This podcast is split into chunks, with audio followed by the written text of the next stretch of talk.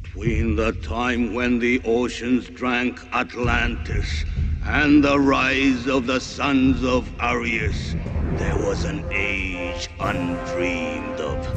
And unto this, Conan, destined to bear the jeweled crown of Aquilonia upon a troubled brow. Purging is at last at hand. Day of doom is here.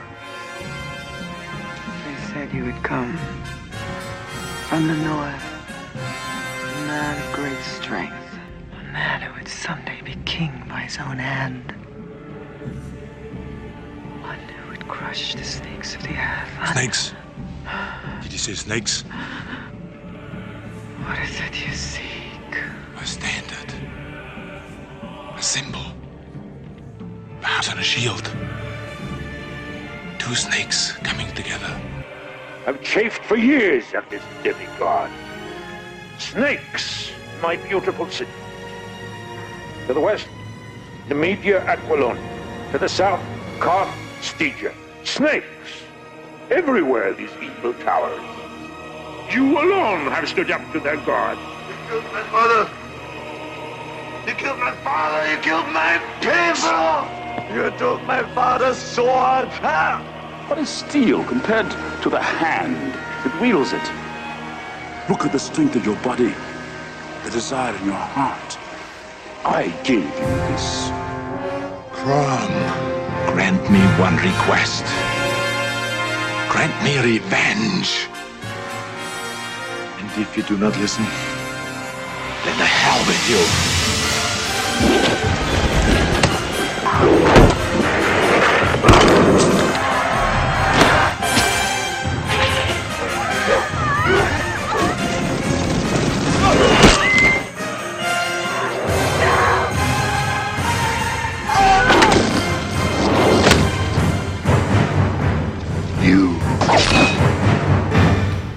Welcome back to the Film 89 podcast. This is episode 80. I'm Skye, and joining me tonight are two former guest hosts who haven't been on Film 89 for far too long. The first is a podcasting supremo hailing all the way from Pennsylvania. It's comics connections expert on everything, funnily enough, comic book related, Mr. John Arminio. John, welcome back to Film 89. Hail Crom! Great to be back. This is one of my favorite movies. I'm very excited. And also joining us is one of the greatest film poster artists working in the business today. And like John, he's no stranger to movie podcasts. It's the legendary Mr. Tony Stella. Tony, welcome back, sir. Hello, guys. Thank you. I mean, I feel this is really a momentous event. I've been uh, waiting for this one for a long time. I think a little shout out before we start to our podcast brethren, and I feel we all are Wrong Reel alumni. And this was, I think, the gateway for so many of us into Wrong Reel and James Hancock, the world, because Bill Tech has made this made this Conan podcast that got many of us started onto the Wrong Reel episode. And John, you just recorded with Bill over at the Pink Smoke, so I feel this is a very dense little circle that we run in, and we haven't yeah, had yeah. a chance to all meet yet. But so this is my first podcast with John. I'm really happy. I've enjoyed all the Bond podcasts you've done over at the Pink Smoke, and Oh, so obviously much. Skye, well, old friends here by now, and and this is great because you know so many of these topics get burned out or we're not ready, and this is really uh, the perfect invitation. I've been waiting for this one. Well, I'm glad you brought it up, Tony, because I think that the first Wrong Reel podcast I ever listened to was the Conan the Barbarian one. Same. Yeah, me too. Yeah. Wow, that's amazing. Yeah. That was my kind of gateway drug into into movie podcasts, and then obviously from there and via James and everyone else all coming together and you know encouraging us. This is where we are. Yeah, so big shout out to the Podfathers, Bill Tech and James Hancock, because that was really like, is a certain type of guy that looks for Conan content in 2022. We are we are fewer than ever, but you know, and then when we meet, it's like a kind of nod along the pathway of the samurai. You know, we all know where we're coming from, and we we all hold this movie in such high regard. Is that I love it too when I get a chance to be on a on a episode where I have nothing but positive things to say, you know, and this gets rare and rare. As our last one, we took apart Tarantino, you know, and all my problems with him over the years, and now it's just this absolute love fest. I feel that this uh, this this momentous Conan um, '82 version. And, and I think it's perfect because the only person other than William Smith I would cast as Conan's father is Bill Tech. Yes, perfect. Giving us the riddle of steel. So, on tonight's episode, obviously, uh, by now, we're celebrating yet another 40th anniversary. Last episode, it was Blade Runner, and tonight, it's another classic from 1982. John Milius' big screen adaptation of the character made famous in the books of Robert E. Howard, Conan the Barbarian, starring none other than Arnold Schwarzenegger. Now, Arnie, apart from, I think, that Predator episode that Neil and I did with Martin Kessler way back when The Predator came out, I I actually think that given the fact that he is one, certainly one of our, you know, the Film 89 team's favourite actors, uh, certainly during our childhood and growing up, he's kind of been underserved on Film 89 so far. We, we've definitely done far less coverage of uh, Arnold Schwarzenegger films than um, our sort of taste in film would uh, suggest he's absolutely one of my favorite actors. Like I, I, know he's not a great actor, but I can't think of another performer who gives me the sheer joy of just watching him. Like if I had to list my top three favorite actors, it'd be like Humphrey Bogart, Toshiro Mifune, and Arnold Schwarzenegger. His movies just bring me incalculable joy. Yeah, he's sort of the the the pathway that divides a movie star and a great actor, right? And mm-hmm. Arnold is like is the movie star, and this is the role that sort of gave birth not only to Robert E. Howard's character, the barbarian, but it was almost built. He was built for the movie, and the movie was built for him. And this sort of fortunate, you know, as we all know, uh, these fraudulent production and what a real crazy uh, feat it is to put a movie together in such a big team, where the from the production design to the the scripts, and what a crazy journey that is to for it all to come together like in like you said in in Blade Runner. It's crazy to think that we got 82, we got both of these coming out back to back. It's just, and these worlds still hold up so airtight and so perfect that I feel we can never get back to that. These are all in camera effects still, and, and for this to all come together and then have Arnold emerge as he's that's his like sixth or fifth movie, not counting like the little TV appearances it's it's momentous, you know, and it, it there's really wouldn't have been any other vehicle that that would have made this possible. Yeah, I think if if you're counting the major Arnold Schwarzenegger films that are worthy of mentioning when you're talking about his filmography, I don't know if before Conan the Barbarian there's anything of any great substance that's worth mentioning other than Pumping Iron. I do really like Stay Hungry. I think Stay Hungry is a good one, but he's definitely he's definitely not Arnold yet in that movie. Right. Yeah, a, a, little great cameos in The Long Goodbye, legendary, and yeah, obviously yeah. like Hercules from New York, one of the best, funny, horrible movies of all yeah. time. And uh, you know, uh, but you know, the jump that he really takes from these kind of embarrassing uh, TV cameos, and you know, where he's kind of playing Italian masseurs and like we, uh, just horrible fits, and then to all of a sudden you know, he was told over and over again that his body and his accents are detrimental for him to even be in the movies. And then, you know, the, the legendary story where it's like Dino rejected him and said, you know, I, I don't want Arnold. And he suggested, okay, then we go with Dustin Hoffman. And he's like, Dino's like, no, okay. And then the other story where he goes, well, if we don't have Arnold, we have to build him you know there's nobody that embo- embodies this because I think it's more than just, and we see this, we're going to get into this in the failing legacy of, of these beautiful Conan tales that could have been. He's not just a bodybuilder. Milius does a, a great job. He really casts the characters. And Arnold has this perfect duality of being also a brute, naive barbarian that's completely, you know, breaks your back, but also is a lovable figure. And that's none of these other surfer boys or bodybuilders can embody that, you know. He really is unique in that sense of um, this Austrian mountain man and how charming he is and how how eloquent we see in Pumping Iron. You know. Well, yeah, you know, it, it, if you go back into how this film came about, it, it was executive producer Edward R. Pressman. He invited associate producer Edward Summer to see an early cut of Pumping Iron because he was wondering, having seen that documentary, what movie vehicle would suit Arnold Schwarzenegger. Summer immediately thought of Conan. And then Pressman and Schwarzenegger took about five years trying to secure the rights to Robert E. Howard's character. Ed Summer and Roy Thomas, who was one of the writers over at Marvel Comics, they wrote the first script, but then it was Oliver Stone's script that really got the project going.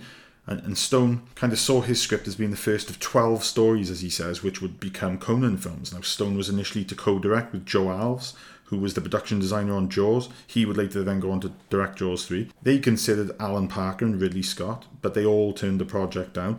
And it was Dino De Laurentiis who was also trying to secure the rights to Conan. So Pressman went to Dino to sell him Stone's script. Dino took the script to Ned Tannen at Universal, and John Milius was chosen to direct. Now, Milius had no experience with the Conan books other than Frank Frazetta's drawings. I'll fess up, guys. I've never read any of mm-hmm. Robert E. Howard's Conan books. Have you, either of you? Yeah, yes. I have, but I want to hear from from John because not only does he have read the books, but I know he's I've I've read Red Nails and, and not the book, the, the comic book, but I want to hear the, John's opinion on the, the comic book side because Marvel the that side was really closed off to me, the Barry Windsor Smith and mm. uh, Buscema and whoever came after. I've saw them, but they were not really connected for me because I was already spoiled by the movie. So it'd be interesting. Yeah, John, how did you uh, first encounter this? my first encounter with reading Conan was the the stories. I mean, this movie has been with me since I was like eight or nine years old. So that's been the image of Conan in my head since then. Um, but I've read like almost all the short stories by Robert E. Howard. I haven't read any of the Conan novels, but almost all the short stories. And my experience with the comics has been sort of piecemeal throughout the year. So I've read a little bit of the Barry and Windsor Smith stuff. Mm. I've read a lot of the Dark Horse stuff that came later, and then I've read the, everything from the last five or six years that uh, Marvel has done. And like any comic book property that's been around that long, the, there's some highs and then there's some lows. But the recent stuff by Jason Aaron has been really fantastic, very strange and very violent. But I think what the comics do bring over from the Robert E. Howard stories and why I love the character of Conan is that he's not just a brute you know like like tony was saying he's a man of deep thoughts and great sorrow and, and great mirth and he's yes. just as he's just as liable to laugh with you as cut your head off and i think that and you know he becomes a great king near the end of his life. So he has the capacity to come from the humblest of beginnings and rise to be the greatest of men. And i find that fascinating. Yeah, I for me it was I, I, I, like like you, John. I, this movie has been sort of in my DNA. It's, it's always been there. I really don't know how I encountered it, but I think it's my aunt. She, she used to record all these uh, films for me, Alien and all kinds of craziness that would just be back of VHS tapes from from the t- from uh, TV. And then I, I, Conan was just like I was always into Hal Foster and Prince Valiant and the whole the medieval world. As you know, Skye growing up in Europe, the castles, these things are around us. The the Greek tales, Achilles. This this is all mother's milk for me. And when I I've been kind of spoiled by that image, like I've been spoiled by the James Bond image of Sean Connery in this amalgamation that isn't really Fleming. The same was true for Milius and Arnold for me. I was kind of used to this is Conan for me, this kind of a little bit more toned down history grounded Conan. And and when I saw him in any other form, I was kind of skeptic. I was like, I don't know. I didn't like the Barry Windsor Smith drawings. The helmet looked weird and the eyes look. It wasn't Conan for me. But when I finally read,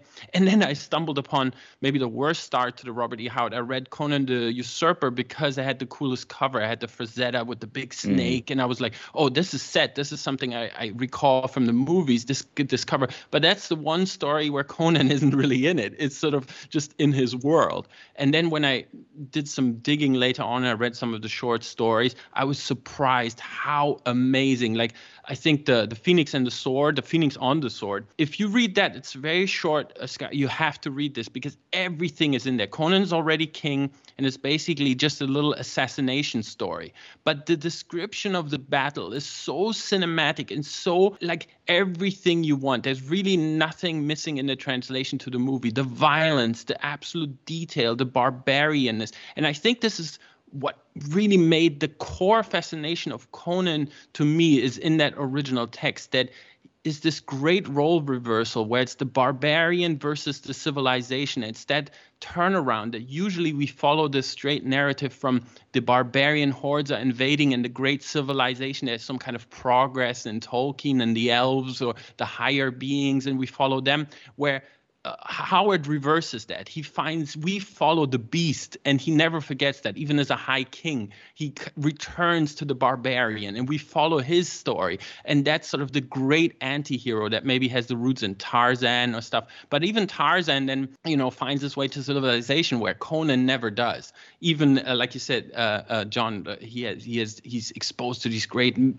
melancholies and these rest, but he never forgets his roots, and that's really the joy of Conan Conan. That this we get this absolute primordial hero that's really in, no other story. Yeah, no, one of the things that struck me about Conan the Barbarian when I was younger. Now, Tony, we grew up in a time when, in the 80s, the kind of fantasy, sword and sorcery sort of film like this, it was a really kind of popular subgenre in and of itself. But of all, you know, the films like Beastmaster and uh, yeah. The Sword and the Sorceress and films like that, Conan the Barbarian was, and I, I, think this was something that was very much intentional on Milius's part. He wanted to bring the Conan stories back to some kind of real historical beginning. Production designer Ron Cobb, who'd worked on Alien, he kind of purposely designed the look of Conan's world in the film with the intention of making everything look like it would work in a historical context as opposed to a fantasy one. And and that's something that really did strike me at the time. Having you know, I was expecting almost kind of like you know, like like, the Sinbad films where you've got monsters and, and magic and, and wizards and witchcraft and, and stuff like that.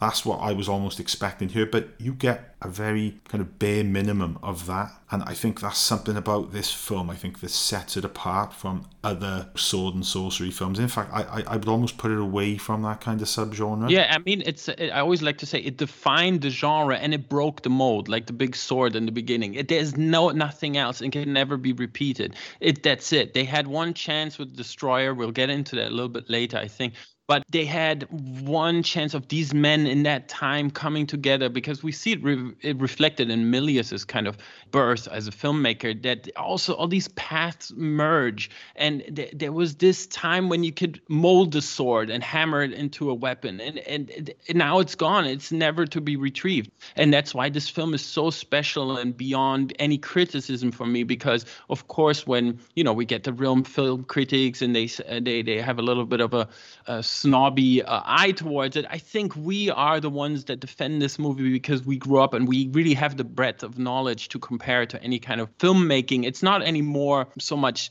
we all acknowledge that it matters when you see these movies. So if you see them early, they're kind of etched into your d- DNA uh, or in your in, in, where the cement is dry, and we we kind of love them regardless of their faults. But this one, really, over the years revisiting it, there are no faults in it. Like everything is as great as it could be, and with its limitations of the time and the production, like you said, Ron Cobb, we, we have to get devote more time to him later. But it really is this perfect kind of chemistry or it's magic. It's movie magic because you know it it took Apocalypse Now and it took Milius to see that you have to adapt the Heart of Darkness from the book, and you know could not be literal. You had to make it into your own stuff. You had to create your own mythology. And same with Robert E. Howard. A faithful translation would have failed. It, it took Milius and his great ideas of myth and and and and bringing his literally his background and his his his likings to to the to the material, and then Arnold and put all the mix in and and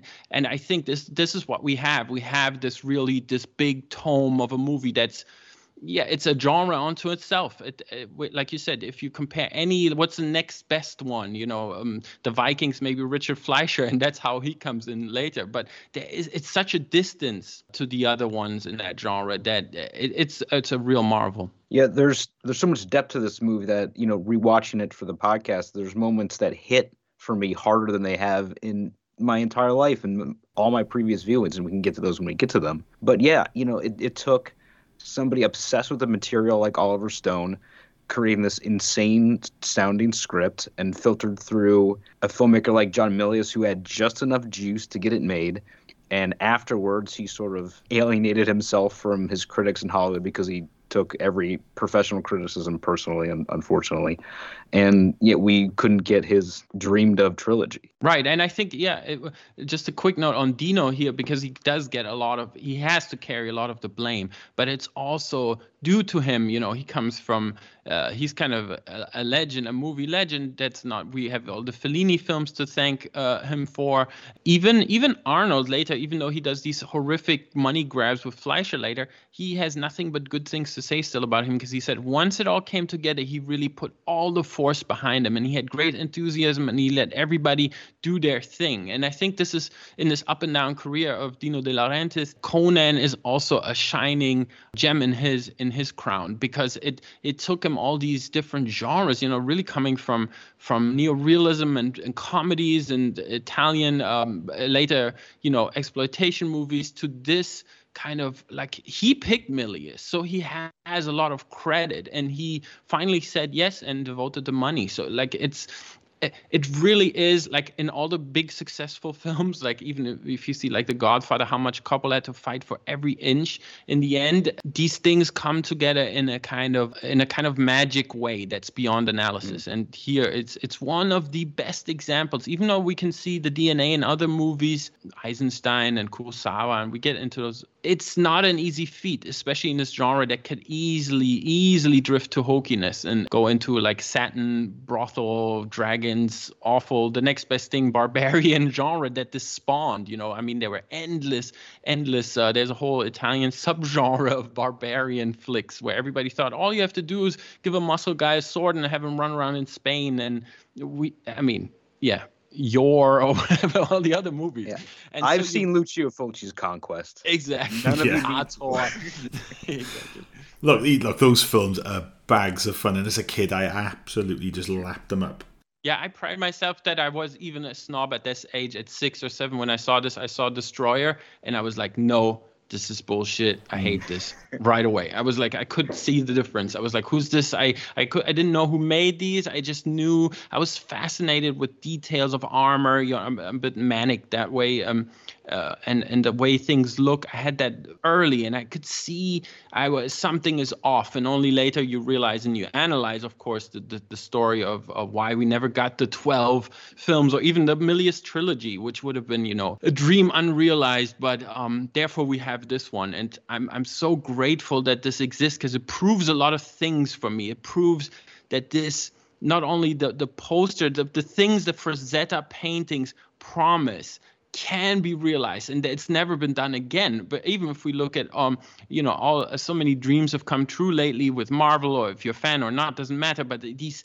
these these our dreams for better or for worse as children in the 80s have become true. We could visualize finally these things where we were called out as nerds or pushed off into a corner or something. And now we finally see. I mean, we created sort of like hip hop. We created a monster that's a billions of dollar empire that has very little to do with the original impulse of being why we love these things and why we created these things. Yeah. But yeah, in, in, terms of the fathers of Conan, I really would put there three fathers of Conan. It's in three different genres. We have Robert E. Howard as the original creator. Then we have Frank Frazetta, who you know absolutely kept it alive and translated it into the paintings and then the the recollections that Lancer put out in the 70s or 60s so that kept the myth alive. And then we have the translation again into another genre uh, film and that is Milius. And so we've all these three guys to thank that this, this came together in this way yeah, and you, and you talk Tony about the you know that that beginning, the, the way the film opens with the sword, because as much as this subgenre comes from quite base sort of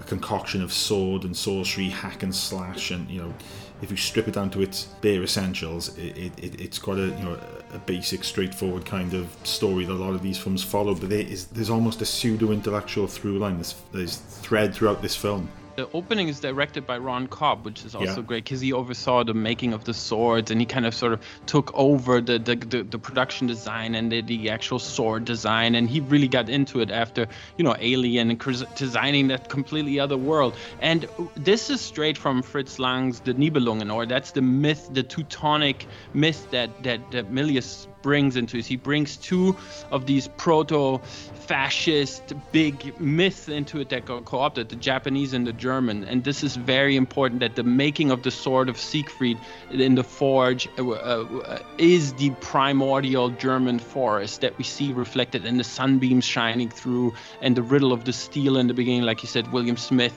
this is all Germanic uh, level stuff, and that that you know this feeds again into Milius's character that he wouldn't be afraid of touching these very big topics that are, especially in the '60s, uh, counterculture that he comes from. He was a he was a provocateur. He he played with those themes and kind of played a kind of uh, right-wing fascist guy. We all know he did it with a little twinkle in his eye. He wasn't really serious about that, but he created that myth around him of the big Viking surfer, and so he knows this material and we see it in those scenes that it's pure filmmaking so many instances in this movie are done without these horrific monologues and exposés that we just see we see things happen. Show me, don't tell me, right? And it's pure filmmaking with the anvil of Crom playing obviously in the background, and we're right away in that world that's like, I mean, a, a fire lights inside you when you see this.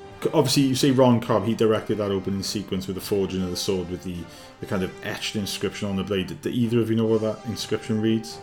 I, I, I, know it, but I, I forgot to. Just just imagine how I'm reading this in my best William Smith voice. Right. Suffer no guilt, ye who wield this in the name of Crom.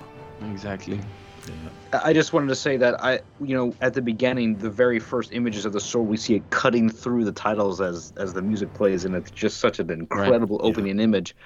But I also love that, that it's contrasted with William Smith's monologue to a young Conan. He's so gentle with his right. son, teaching him the riddle of steel and what's important in life and you know how to be a good man. And we're thankful that conan got that lesson before his father's brutally murdered. Mm.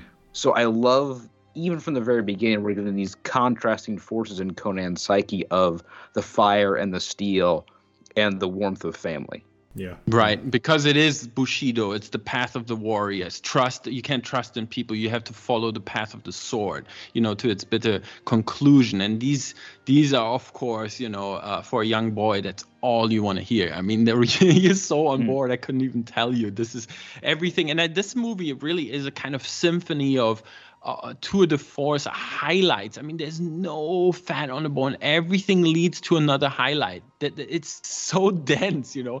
Even I've tried to create some kind of breaks here for the structure in my head, but it just leads on to the next epic scene. And this is my favorite scene. I think this is my favorite scene, you know.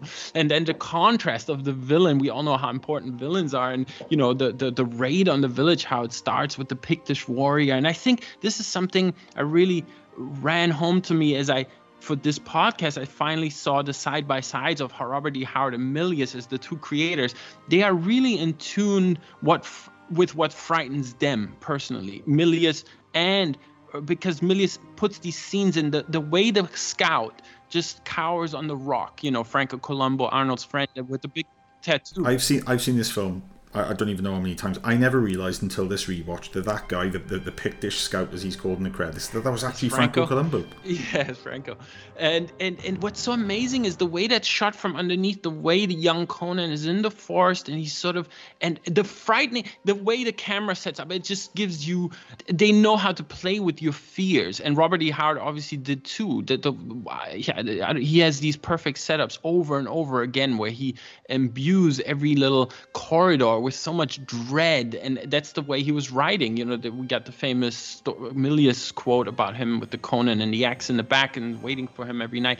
But I, I think you feel this this really came home to me this time around that both these men are really aware of what frightens them and what terrifies them and they can bring it out in the film too yeah. and uh, that just makes me so fascinated by john milius as a personality as a as a character and the character of John Milius he created because you know I, I think if anybody loves this movie and hasn't seen the Milius documentary, I think you need to check that out. Like from that, you get interviews with like his peers at USC with like George Lucas and Steven Spielberg, and just to imagine like him palling around with George Lucas in college, like these two such contrasting personalities, and and John Milius so creating this character where he's going to like film screens with a shotgun, like let's make movies. Like he's a, he's a madman.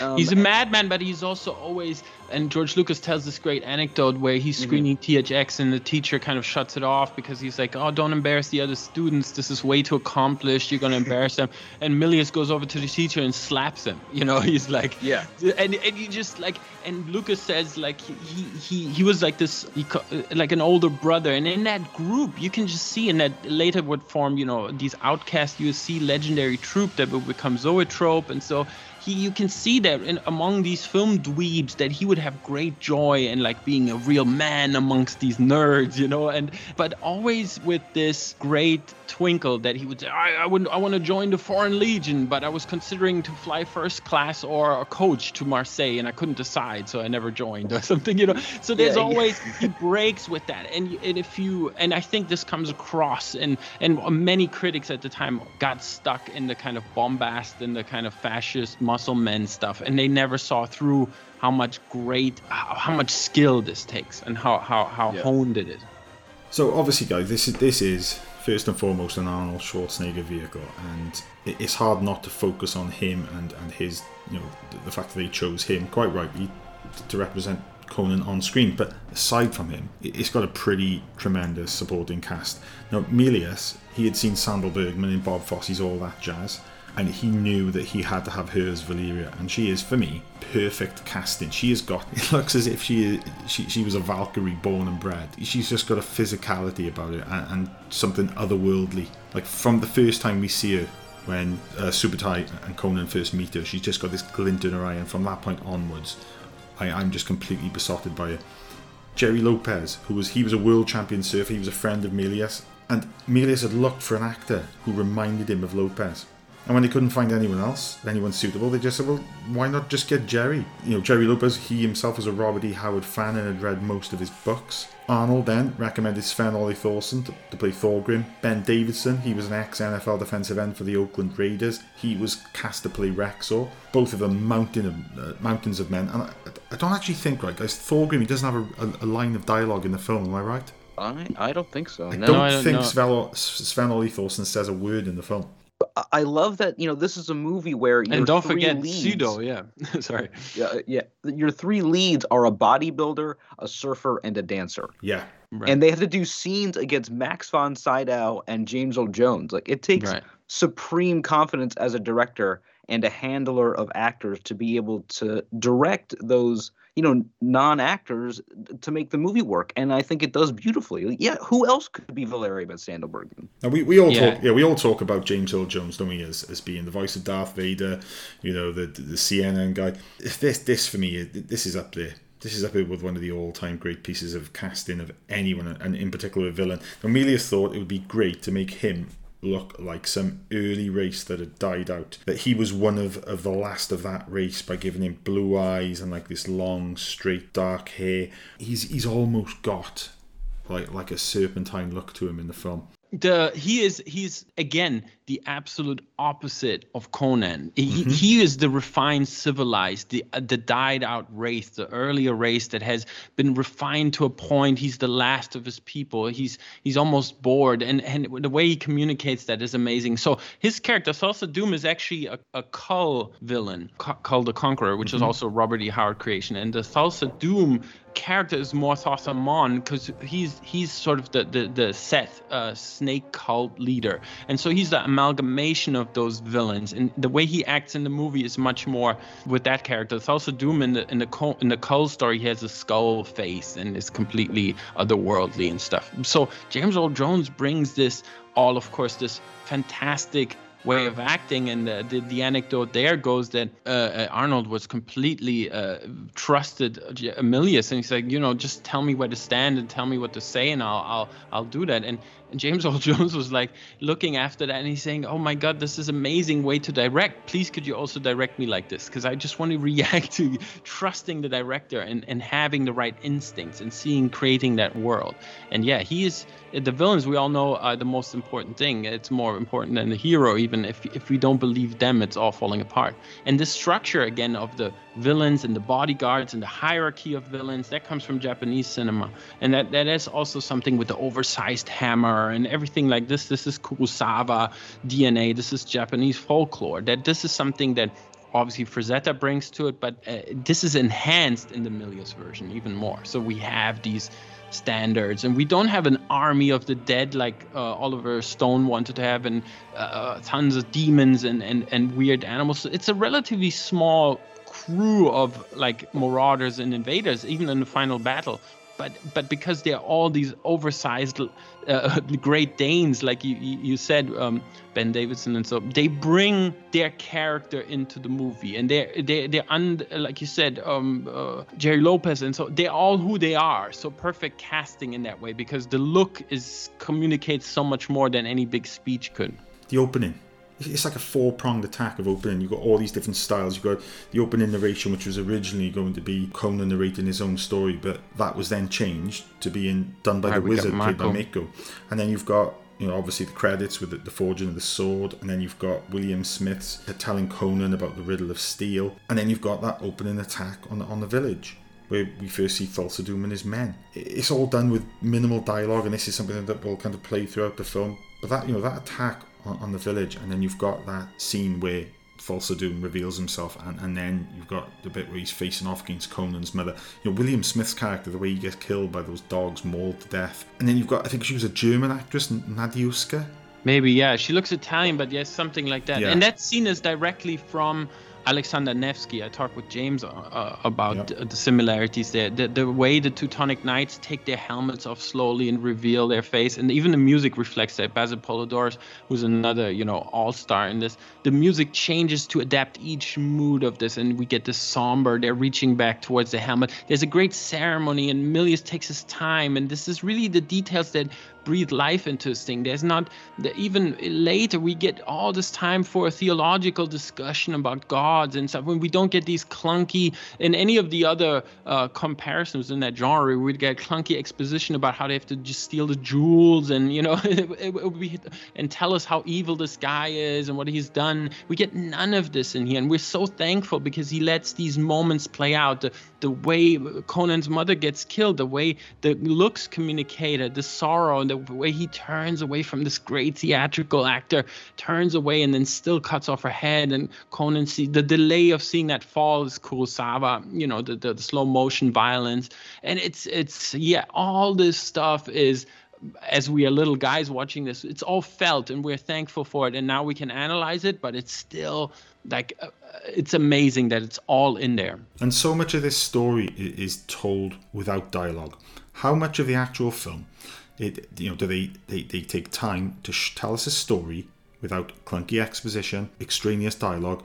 So much of it is told with just stuff we're seeing on screen with visuals and score. You just look at how, you know, after the attack on the village and Conan's taken away, you then got that sort of it's almost like a, you know, a time lapse montage using the wheel of pain as a mechanism by which to show Conan aging and growing bigger and stronger. And then from there, when he gets kind of you know, how, how, many years is he there? You know, just literally doing menial slave work, and then he gets taken to the fighting pits when he's, you know, turned into this monster of a man. And you've got that fighting pit montage where every scene they went to the trouble of putting him in a different costume with different weapons, fighting, you know, fighting different people, and it, it's all cut together so quickly, but with so much kind of attention to detail to kind of show the amount of time that's passed and, and the warrior that he's become minimalist storytelling, almost like a silent film approach, but it, it just works just perfectly. There's one moment in the the opening uh, attack that I really loved. I think more this time than I have uh, any other pre- previous viewing. When after Conan's father is killed, James Earl Jones picks up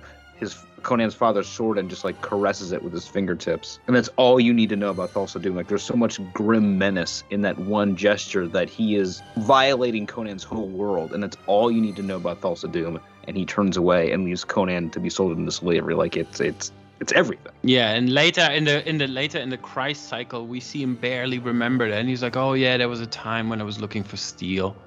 And it, it's like uh, many of the reactions also like you said John, the, the, way when he finds the atlantean sword um, conan in the cave the way he's in love with the sword. And it's great acting. This is great acting by schwarzenegger. Yes. this the way he's just uh, uh loves the sword and it's his freedom and it's it's the, it gives him the power. It's the, it's the re- revelation after all these years on the wheel of pain uh, it's it's and as a pit fighter to find his own sword and carry on the legacy of his father. And the, what, what Arnold does with his looks and and it really hit home this time. You know, it, I didn't let it wash over me like all the other times. It all felt true always, but this time when you pay attention in a different way for a podcast, it just it's just mesmerizing the details. Yeah, and you talk about the truth and the way things sell. Right when he falls into that cave and he finds like that warrior king or wherever he's supposed to be on the throne, and he and he says Crom, uh, as if that were the actual corpse yeah. of Crom. But obviously, you know, as Milius has said, that was some kind of Atlantean warlord. But it's like this: the delivery of that, and it's the sincerity in his in his performance. Just that's like one word of dialogue spoken in like several minutes of film yeah the production design. We we are we are feeling this ancient world pass us by. There's nothing we feel it in the details and the and, and the care that this time has passed. And we just happened upon this moment this giant you know the time of giants that has been it's been over. And this is something you know that i always criticize and what we've had as kids in star wars when we just heard of the clone wars and we never had to have it played out to us. This is they know this in this film and it happens over how do you how do you communicate the grandeur of the landscape and that this this is one adventure among that we just happen upon? And you know when we meet king osric or when we see the, these worlds are endless. And and and this is something that takes great great skill because so few movies can do it and so few movies and filmmakers can resist this over explanation and this over exposure and it shrinks the world and it makes it really sad and small and and really uh, only the best movies can do it. Yeah. and of course we got the big uh, mongol leader what's best in life? How Da we won again! This is good but what is best in life the open steppe, fleet horse, falcons at your wrist, the wind in your hair. Wrong! Conan, what is best in life? To crush your enemies, see them driven before you, and to hear the lamentation of their women. That is good. That is good. And this is something I taught my daughter very early. This is the first monologue I taught her. I always want to say, What's best in life? To crush your enemies and see them driven. See, I, I think like for me, this that moment is the philosophical center post of this film, and for a lot of reasons, because it's Conan parroting the values of his owner. Like right. those are the words of a slave. And it's not until he's freed, and you know, when he is freed, he's so bereft of direction. He he's sort of like reverting back to the coward, not coward, the the scared child he was when he was first thrust into the pit. Like he has no idea what is happening to him now that he's free. Yeah. And it's only later when he finds Valeria, when he he finds Jerry Lopez and Mako that he discovers that like the people that he loves and being free and being able to make your own decisions like that is what is best in life and so i just adore the journey of conan going from this instrument of profit to somebody who can set an entire civilization free from the the thrall of a cult. Like i think that's a beautiful story and it's a great arc that like you said that really uh, came home this time around. I didn't notice the, the many details arnold's performance has. After he's come back from the death he's changed.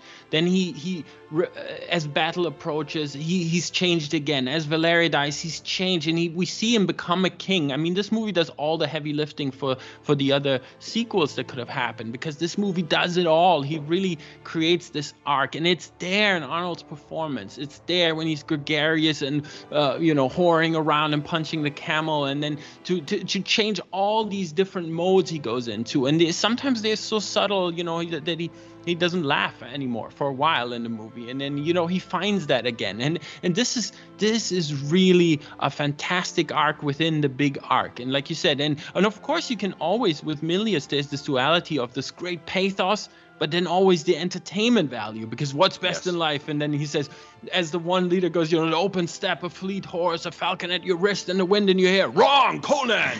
You know and it's just like to crush your enemies see them driven before you and hear the lamentation of their women. And as a child you're like yes you just you couldn't say anything better at that point. But you're yes. right john there is a second dimension to this that only comes true in the end in the candle dance that we have at the end when he sets free himself and the cult followers the the people Oh, look, Tony, I, I don't agree though, because I'd love to go back to the days before I crushed all my enemies, because all I'm left with now is this podcast, and I, I just long for those days.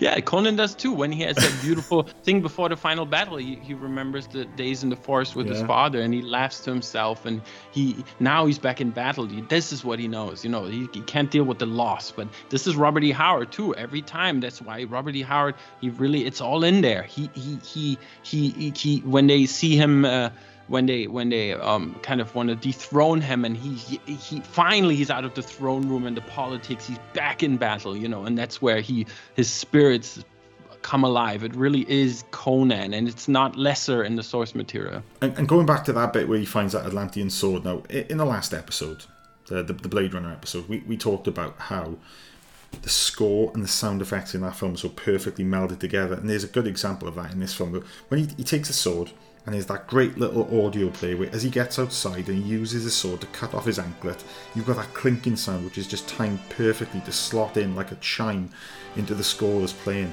And then you've got he, he sees the wolves, he kind of holds the sword and he gives them that look, and then in the next shot he's wearing their pelts. And, and like again, you know, it's a simple storytelling with visuals. You don't need to see him like killing and then skinning these wolves. Right. And then he, he meets the witch. Oh yeah, that was an early impressionable. Oh my god, I, yeah. I love that. Ooh, yeah, that, that scene was everything. And she, and she says she you know she she predicts doesn't she? She says they said you would come from the north, a man of great strength, a conqueror, a man who would someday be king by his own hand, one who would crush the snakes of the earth. And there's this beautiful description about her in the script that is said that about, about the witch that she moved slightly ahead of her shadow yeah, and this is straight from Japanese folklore. There's a film called uh, Snake Girl with the Silver-Haired Witch from 1968 by Noriaki Yuasa. It's the same transformation. It's the exact same transformation. So Milius knows this because it's it. I, I will put a side by side on Twitter. She she uh, she turns into the Snake Woman, and there's these little subtle when the fantasy elements come in, they are so perfectly dosed. Yeah, like the snake arrow of Thulsa Doom. These are things that I want to see. I don't want a pure realistic, um, whatever barbarian plundering around. I want I want these fantastical elements, but they are rooted and grounded. And when we when we when we encounter them, we believe them. And this is also where Arnold is super charming as a as kind of naive barbarian because this is also the first time he encounters this, and we see it in his performance again. Well, she she obviously then gives him what he or gives her what she what she wants. She goes batshit crazy.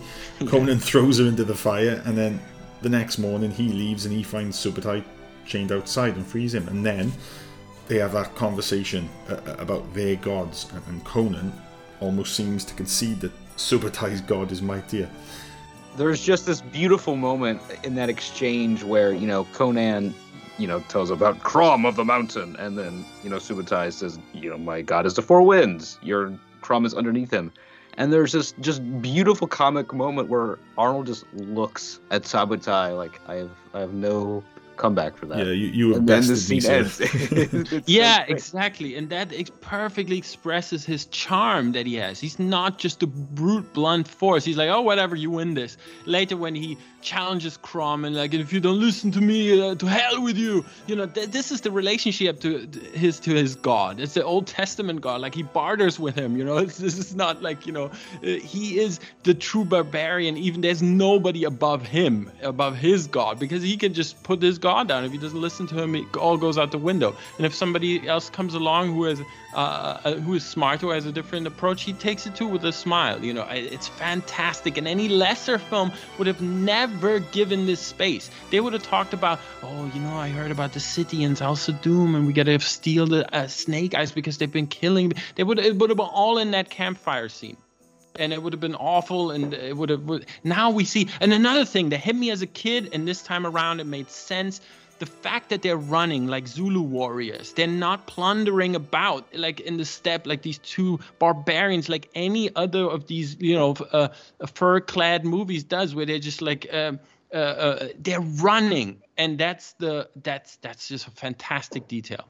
And I I know you know Ron Cobb was the the production designer and was the instrument was instrumental in so many the so much of the imagery in the film, but like just props to the location scout for this right. thing because it just looks so amazing. You can imagine that these vast, you know, steppes go on for leagues and leagues, or that weird rocky culvert of the the witch woman. Oh, of course, a shape changing witch yeah, this is all at the end of that culvert. Like exactly amazing. This is all Spain, Almeria, Tabernas, El Condor. The first civilization they encounter is the famous fortress El Condor with uh, Jim Brown and Lee Van Cleef made famous. It's very, it's the heart of uh, Italian Western locations. Yeah, and, and thank, thankfully, um, it was the producer yeah. Raffaella De Laurentiis She'd made the decision to move the shoot from the then troubled Yugoslavia to Spain, and that caused postponing of the shoot by six months. But I definitely think it was to the film's benefit.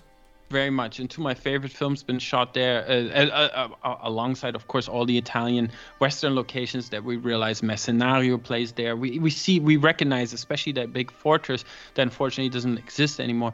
But uh, it, it's it's that setting that creates also uh, robin and marian and richard lester. They shot in spain and it has that it has those gnarled trees and, and it, it creates really this other world. But it also has just amazing craftsmen waiting at any turn. I mean the italians have been using this since the late 60s uh, mid 60s, early 60s, since Lawrence of Arabia, really. So there's all these skilled people that are there, and we see it later in the construction of Ron Cobb's um, temple set. And so, for how much is the budget of this movie? It's like something like 20 million, right? I mean, it's uh, unheard of what they managed to do. Now, you look at some of those scenes where we see them going from city to city, right? You've got one where they there's this wide shot of this like vast city, and as they approach it, I, I was just floored because this is El Condor. This is El Condor, the fortress. Yeah, but but a lot of these like wide establishing shots uh, are kind of enhanced by the use of foreground miniatures, and the way it's all composited together is completely flawless. Because a lot of you know, yeah. we, we see that recurring structure of that snake-like tower, don't we? It, it, was built for real, you know, in, in the one set, but when they they're compositing it into these other sort of cities, it, it, it was you know it was a, it was an effect. And you know when we get to one of those cities, Milius himself he, played a small role as um, I think it was like a market seller when he's selling this kind of like fast food thing, lizard on a stick. But then he ended up cutting himself out of the film, and then they move on to another city looking for clues as to you know the the, the whereabouts of this snake cult, and then production designer Ron Cobb he gives them a bit of valuable information. It was you know it, it was Cobb himself who designed all of this kind of snake cult architecture, all the snake related symbolism, in a similar way to how the production design on Lord of the Rings was done down to a meticulous degree. In, in a film which had a fraction of the budget, you still see that kind of same attention to detail. And it's, yeah. it's about it's about that thing that um, that George Lucas was trying to mimic with Kurosawa, that sort of artificial reality where you make everything on the smallest level look realistic and it will sell in a far more convincing way the fact that artificial kind of fantasy or science fictional either way, fictional world you're creating is in some way real. And I love that, you know, these are two guys who come from almost being killed by, you know, a shape shifting witch. You know, Conan comes from slavery, from his, his family being slaughtered, and they come into a city for the first time, and it's civilization, ancient and wicked. And Conan's first reaction is, does it always smell like this? Like they, it's really anathema to everything they value. And for you know us civilized people it would be a refuge in this world. And it's it's such an efficient way of characterizing our, our leads. Yeah, and it's great that the villain, the the the the doom, the dark force in this movie is a sickness, a cult that spreads. It's it's it's everywhere already, right? Yeah. So this is a great choice for a smaller movie because you have a, this ominous thing that precedes them and is there and it waits for them at every turn. It's it's it's the the charlatans and the healers and the disease that's fraught in this civilization that comes to us. And we see how Conan reacts to it like a barbarian. And these great things come. One of the best thing I loved as a kid the obviously the camel punch, which is straight from Blazing Saddles. You know, the Mongol character. Like, how does this barbarian now interact? And he's like slots. You know, they all slots.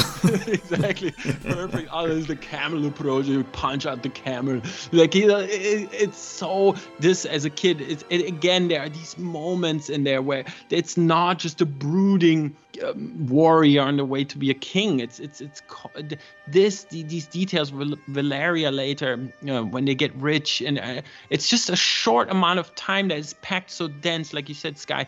With it's like a Bruegel painting. Every production piece is every corner of the screen is there's a raven, there's a pig being slaughtered, there's details, there's it so much to see that your eye can't even take it all in. And and it's like Blade Runner, right? They have two side streets they made it into an entire universe. Yeah, and then when when they find Valeria then and join you and climb in the snake tower, and the, the giant snake that they find inside was was made full scale.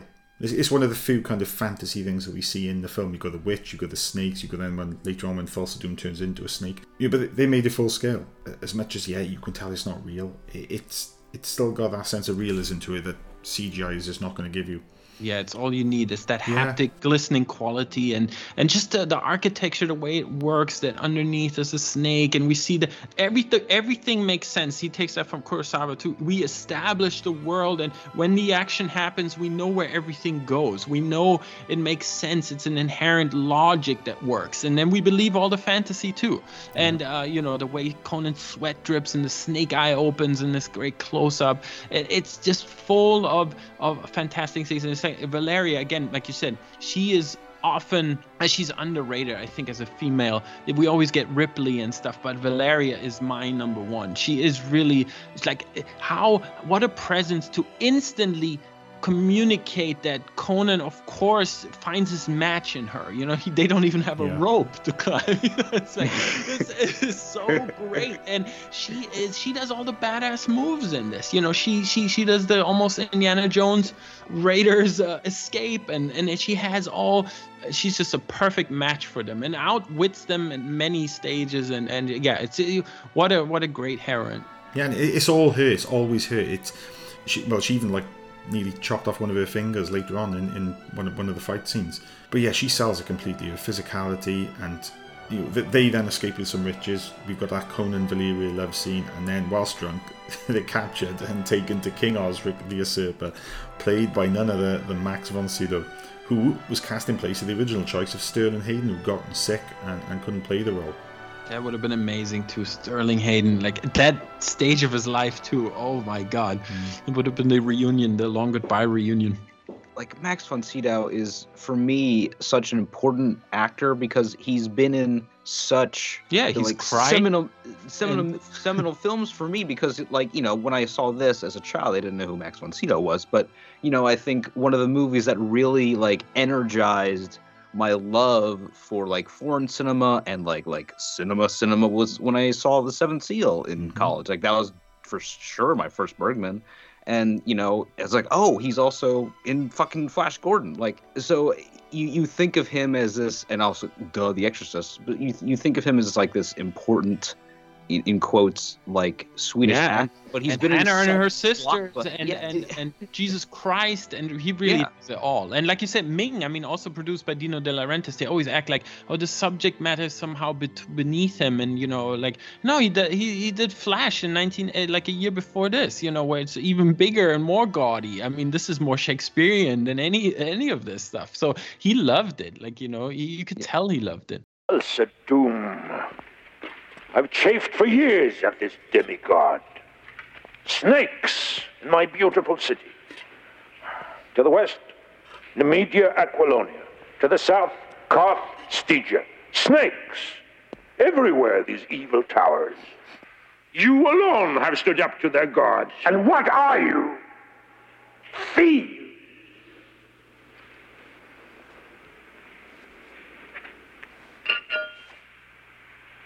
You seen this? They call it the fangs of the serpent. And this one was thrust into a father's heart by his very son. And my own daughter has fallen under this Thulsa Doom's spell. Is there a dagger such as this in her hand for me? She follows him as a slave, seeking for the truth of her soul, as if I could not give it to her.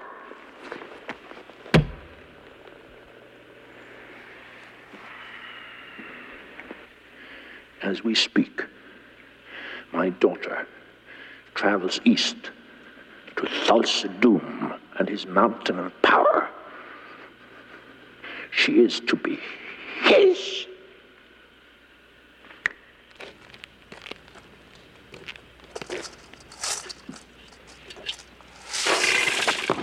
Steal my daughter back.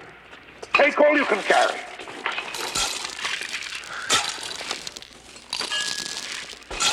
There's more. There's much more. Enough to become kings yourself.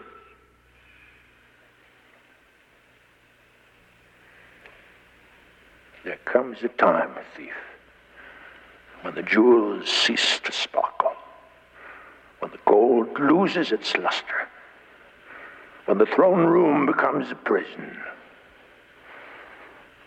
And all that is left is a father's love for his child.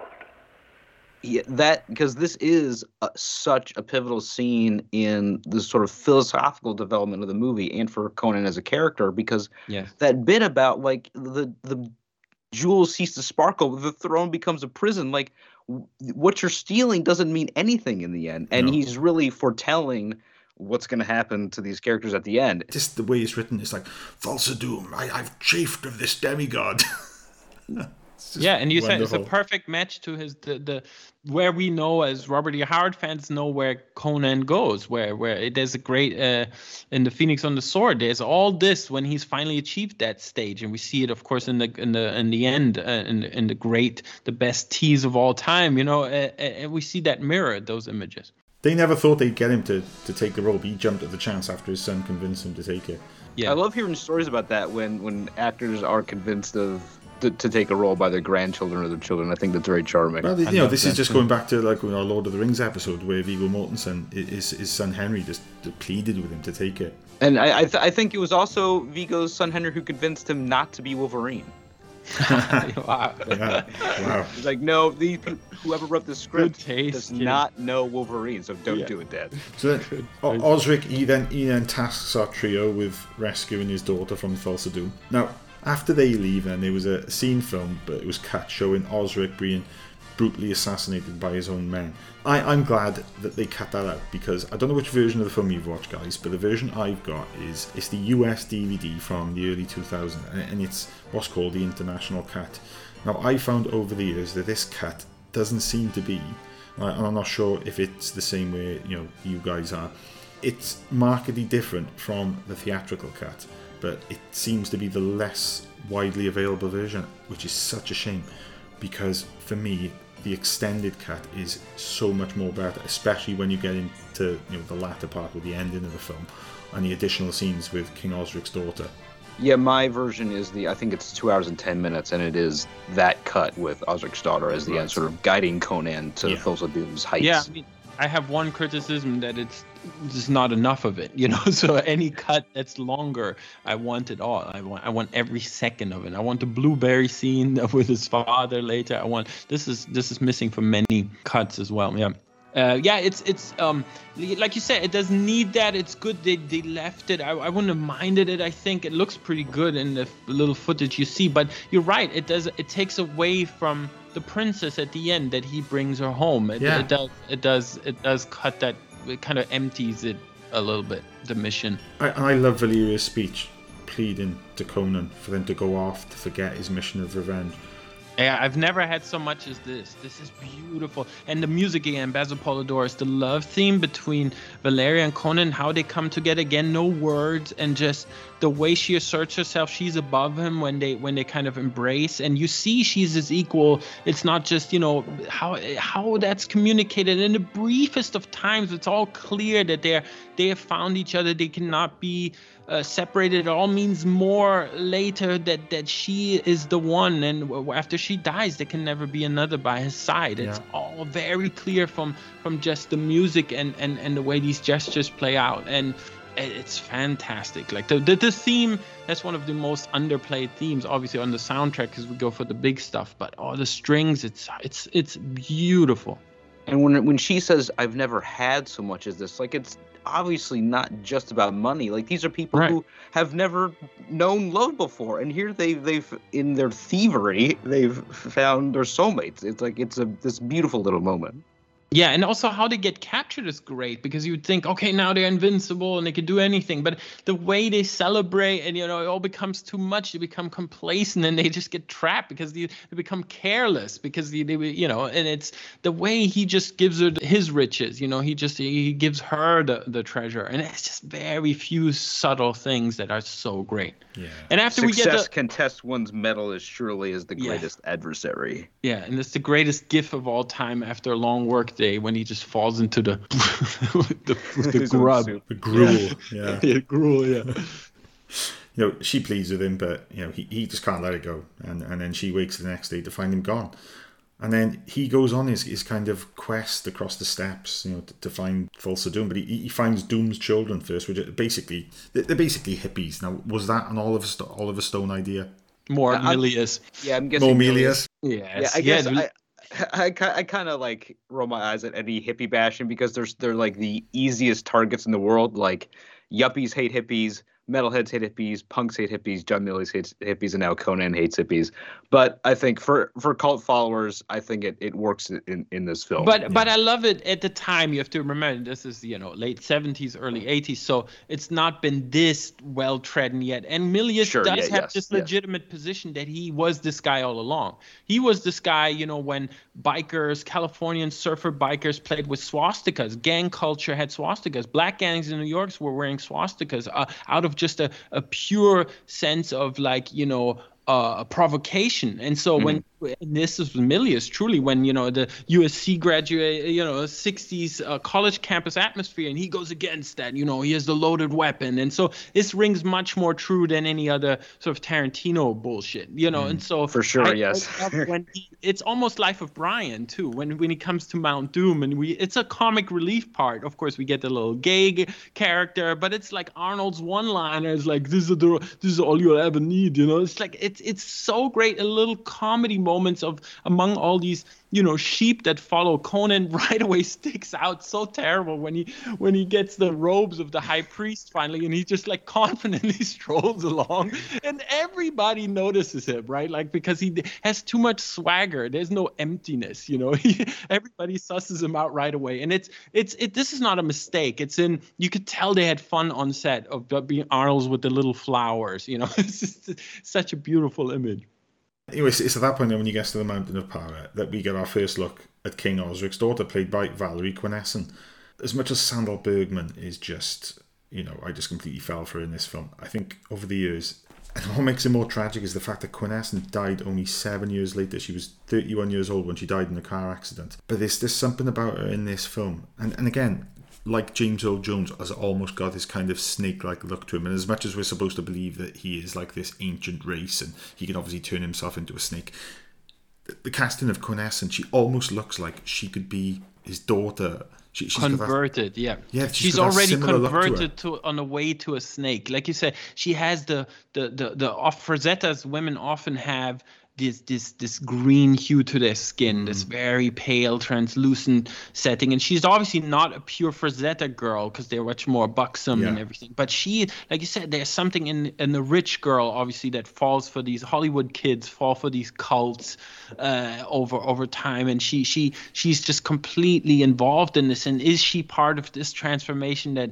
Thulsa does can do later. Is she part there yet? Thin lips. She's not super sexy. She's just she has this ethereal temptress right? She's on the way to something. And like you said later when when when she turns when we get her turn that's absolutely essential. I love that that she leads him to the final uh, It- conflict. It's just, I think now more than ever, I've picked up on the differences between this extended cut and the theatrical cut. And I don't think, as far as in terms of actual running time, there's that much of a difference. But I, I don't ever want to go back to that theatrical version where she doesn't play as big a part because I think it's really Right. important. And we'll come to the, obviously, you know, we'll discuss it more when, when we come to the end. But yeah, her character Yeah, also devalues Subutai, you know, like that he um, d- deflects the arrow and stuff, you know. Yeah, that, that yeah, yeah. has to come full circle for that to make sense. And even the way she's laser, you know, we can talk about it at the end. The, the, she she's ready to accept her new master, and the way Conan just sidesteps that and makes it whole. It's just two gestures, and it's all there. Yeah, Perfect. he, he takes her hand and leads her away. Yeah, Yeah. it's a it's a great one. So then he gets to the mountain of power, and as you say, because he he, he he's he's lacking in emptiness, he gets rumbled. Arnold is so full. He's so full of everything. You killed my mother. You killed my father. You killed my people. You took my father's sword. Ha! Ah. It must have been when I was younger. There was a time, boy, when I searched for steel. And steel meant more to me than gold or jewels. The riddle of steel. Yes. You know what it is, don't you, boy? Shall I tell you? It's the least I can do. Steel isn't strong, boy. Flesh is stronger. Look around you. There, on the rocks. That beautiful girl. Come to me, my child.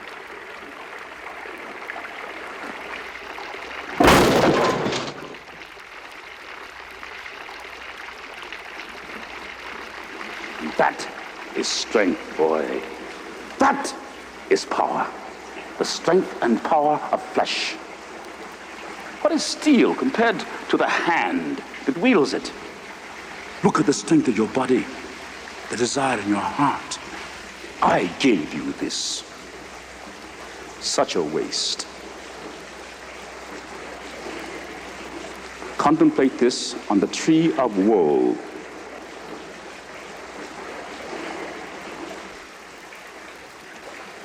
Crucify him. They, they capture him and he's beaten for who knows how long. And then Thulsa Doom arrives and he says, I wish to speak to you now. Right. love, and this is, I, I mean, Pontius scene. Pilate and Christ. It couldn't Yeah. be more on the nose, but it's so great because the, Conan, again, as we all love these 80s heroes, they're fallible. They're not Terminators. They're, they're like, you know, they're, they are, he can be beaten. Conan can be beaten and, and uh, mashed to bits, and he barely survives this one. And the lesson, of course, then that Thulsa Doom turns is the, that he used to be after steel, but no, he found something more powerful. Yeah, And it's just his, de- his demonstration of power, isn't it? About the fact that he once sought, you know, the, the, the power of steel. Bearing in mind, this guy, he's supposed to be like a thousand years old or thousands of years old. How long? it- It's very much later in life that he's finally solved the riddle of steel because surely this can only be about 15, 20 years after, you know, Conan as a young child was caught when clearly Thulsa was still searching for steel. The riddle of steel is that steel isn't strong. Flesh, Flesh is is strong, boy. What is steel compared to the hand that wields it? Yes. So and and I mean James Earl Jones there. He really the way he's again change of costume, slightly different setting. The the that marble set. It's not much. It's all the details are right. The way Arnold lies there in in his absolutely blood splattered, and it's it's just these things that this little parable that becomes absolutely epic. Even though it's very a very contained small set. It doesn't have a castle behind it. There's nothing. It's just a courtyard that is so. But it has all the hallmarks. We we recognize the Bible circle, the resurrection, death, and resurrection. And Milius said we- we're turning Christ on his head because of, course Christ would go, God, why have you forsaken me? Or Father, why have you forsaken me? And, and Conan, of course, doesn't do that. He he he challenges Crom. You know, he challenges. He will fight eh, his own way back from death. You know, bites the the vulture on the neck. And this is the tree of woe, really, like you call the. Whoa, whoa, yeah, don't let's let on, let, let's just let's Yeah. just linger here because this I don't know this whole sequence might be my favorite part of the film because you, you've got this there's so much golden stuff in that scene, in that um, in that speech he gives and it's the bit where he says about when he, he killed the snake back at the snake tower and he's Thorgrim was beside himself with grief and you've got that really pathetic look that Sven-Ole Thorsen gives like kind of looking looking all sullen He does it twice when he cracks the pillar. It's the same look. It's Yeah, so- yeah, yeah. And then you know, and, and the way he finishes it with uh, "Contemplate this on the tree of woe, crucify him," and it's just the, the way that it's just the delivery. It's just it's just perfect, and, and that blew me away as a kid. When we see the tree, I couldn't believe the movie would go there. This Yeah. is very rare that the movie goes to these extents of what we knew from animation, anime, manga, that we could really go another step up. You know, like this is for me the ultimate Conan imagery, and it's just it's just the this is like the spirit of like Robert E. Howard's Conan distilled into one scene. Because, and, and again, right, oh god, I've got to I've got to talk about the music because this is one of my favorite scenes and easily one of my favorite pieces of score in any film. The, the whole Tree of Woe scene. How does a piece of music so perfectly capture the baking heat of the sun? yeah. It's, it's Basil a- Poledouris. It's he's he's got it. Like there's you know as comes to no surprise to anybody who's ever talked to me, but I'm just a huge metalhead. And there's so many metal bands that have taken cues from this movie, both from the score in the way they they have the their keyboard sounding to they have song titles going from Suffer No Guilt to Tree of Woe to Thulsa Doom to Wheel of Pain, and you can tell it's it's like descended from these sounds and from this imagery. And so as I get older, as I learn more about metal and, and its origins and see how it developed, like the score becomes fuller and more realized for me. So it just become becomes richer and richer as I watch it again and again. Yeah, yeah, and and the kind of the people, the audience that embraced Conan first was a gang biker culture that wasn't exactly metal, but it came from hard rock and rock and gang culture, even of the inner cities.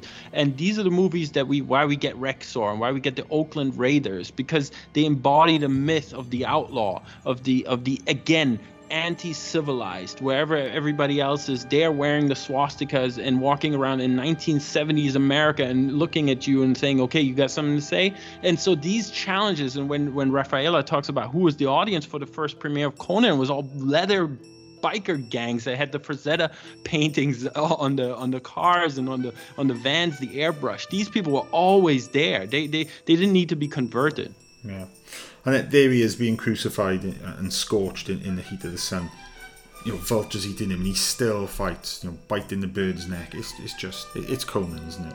Yeah, and I don't know how true it is, but according to Milius and Arnold, that that was an actual dead vulture that they were manipulated. He had to like wash his mouth out with alcohol. Yeah, yeah. The Uh, feathers look true- real, absolutely Yeah, real. for sure. Like that that corpse. But why, why? Yeah. Why couldn't you find anything else to bite in? Like give him a collar or something, you know? But this is sort of there. There- By the way, yeah, of course, the best commentary of all time is is the the Conan commentary with Milius and Arnold. I mean, there's nothing better. This is almost as good as the movie of them reminiscing together and and and and and they're just like almost stoned with each other's cigar smoke. And he's like, and Arnold goes over and he's like, "Is the boy wearing lipstick? What's wrong with this kid?" You know, it's like, it's, it's amazing. It's just full of these stories, and and they get embellished obviously with these two big myth makers, these these bigger than life guys. So yeah, I couldn't. I at the same time, same like you, John. I always go like, couldn't there have been a easy solution on set to not have to bite into a dead Spanish vulture?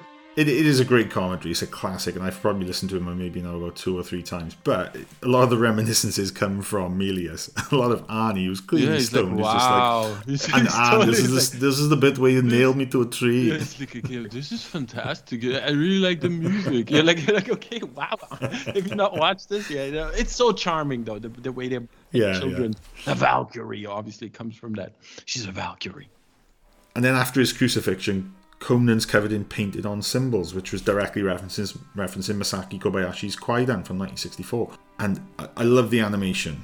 To, Oh, amazing. like, Again, spirits. John, who try to heavy metal him. language. This is like Druillet, Metal Hurlant, heavy metal imagery number one. Those ghosts, those those Mm-hmm. animated ghosts. It's like the that's that's all that DNA. and it's it's Oh. the only is this the only like optical effect in in the film like everything else is in, No, the witch. Um, Oh, there's a bit okay, where she okay. Yeah, kind the of thunderbolt kind of lightnings. Yeah. yeah.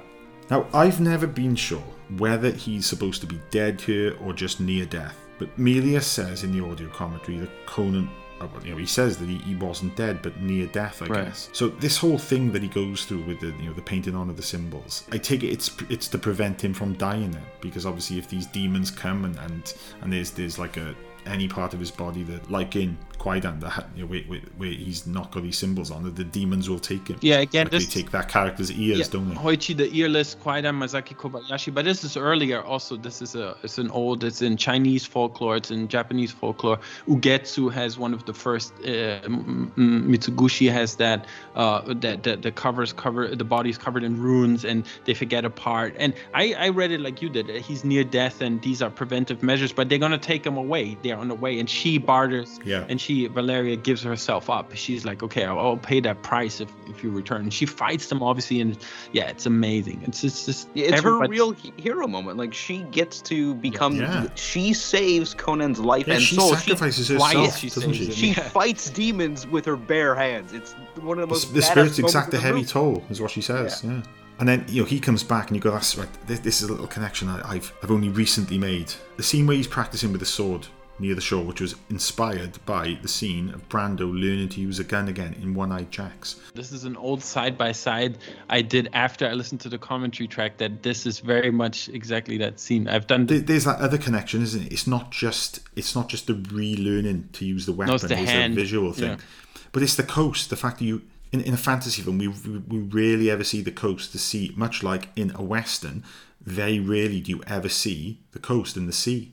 And you do it. You do in One Eye Jacks. Very true. The matches up perfectly. It's. I will post it again in this episode side by side that we do. Um, it's it's not only the coast and the California setting, which is unusual for, of course, a great Brando's only uh, film as a director, One Eye Jacks. Yeah. But it's also very important film in the founding myth of the Italian Western. One Eye Jacks was part of the that that was really dear to the Italians because it had a lot of the Christ imagery. It had the the the, the almost the Pontius Pilate, the whipping, and and Brando took all of that in, and that's why it's such an unusual Western that that that spoke more to Europeans than it did to the American market. Very many images from that. Yeah, and Milius acknowledges this wholeheartedly that this comes from this. It's, it's a fantastic sync up. Well, yeah, that would make sense because what was One Eyed Jacks was at sixty one, and then yeah. you know a lot of the um, Italian and of course Brando and Apocalypse Now, and I'm sure he got something out of that from there, you know. And um, it, it is another thing. I mean, I, there's the Poledouris thing that I, I noticed as a kid, but this time I researched it really. I mean, you put the soundtracks as they attack the mountain, as they come to rescue the princess. They that that's the number it's exactly matches seven samurai. I will play it again side by side yeah. on, on the twitter in this episode link because it's they owe fumio hayasaka some money. This is crazy. It's it's the exact score. And of course milius on milius's request uh, do we notice this team? The, the, the attack theme is the exact bandit's lair attack from seven samurai. And you know from milius's own biography you know he was so despondent after not being able to go to Vietnam because of his asthma, he found himself by going to see an Akira Kurosawa film festival, and that's when he wanted to decide to become a director.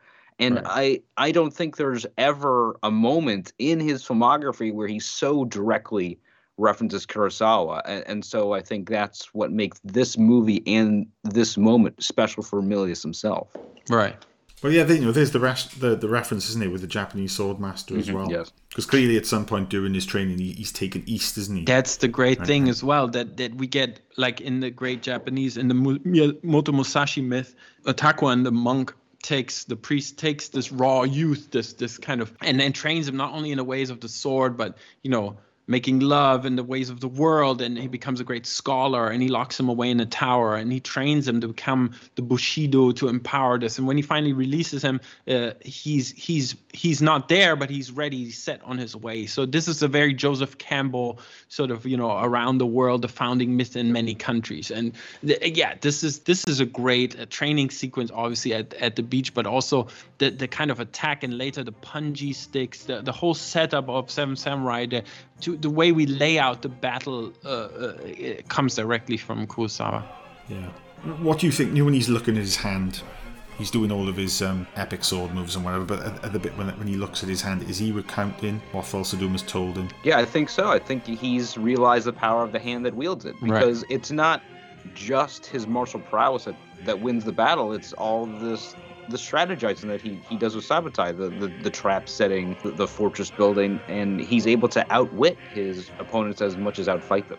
And he is such a changed man when he comes back from death. When Mako speaks to him again, when they set off and, and they decide, right, Con- right, Conan, this time we only rescue the princess, we kill him another time. And he, just doesn't answer. He just sharpens his sword. And there's no laugh, there's no barbarian, uh, like, it's, it's, that's just all business. And he's changed. And this is, it's again subtle, but very different, a different note again in his character. And then from there, they um, they ride through the dunes, don't? The mountain, the power base, those same dunes in Almeria in Spain, right. where they film pieces of Lawrence of Arabia.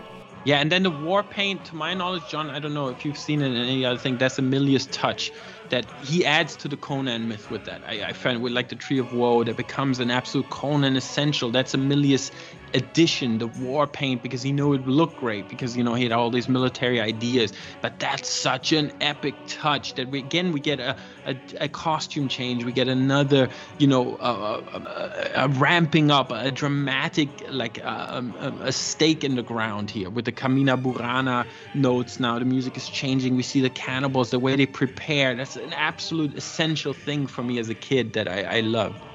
Well, let- let's talk then. Let's talk about the score because from the start, Milius wanted Basil Poledouris to do that score because Me- Milius had thought of Conan as taking place ten thousand years before recorded human history, and as the film didn't have an excess of dialogue, Poledouris knew that the music had to carry a lot of that story. And you know, when when they get to the you know the, the kitchen, as it's called, and then you've got that track that's called on the soundtrack, "The Orgy."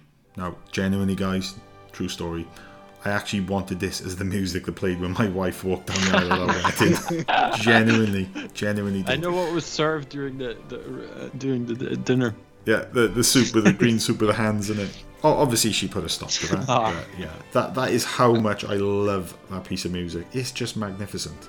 and it, it's such an incredibly it's the creepiest orgy that that's ever been put to film even surpassing eyes wide shut because it, it cannibalism is going on in the background Like, it's implied that once this sort of writhing orgasmic excess has been expunged from these people they're going to be butchered and fed to Thulsa Doom and the snakes. Like it's uncomfortable, and so we really celebrate when our painted barbarians come in and slaughter everybody. Yeah. Well, I think like this is the best example of where the score works because if you take the music away from that scene and just watch it, it does almost look a little bit comical and hokey. Mhm. Yeah, you put that piece of music in, and it just it just elevates it. But we also need that. For me, it's a, of course, it's a lull. It's a repetitive counter melody that when the anvil of, of Crom comes back, that's we need that slower pace to lure us in to then have the highlight again. It's like any good breakbeat, you know, you go you got a little bit out and then it kicks back in, all the dancers come.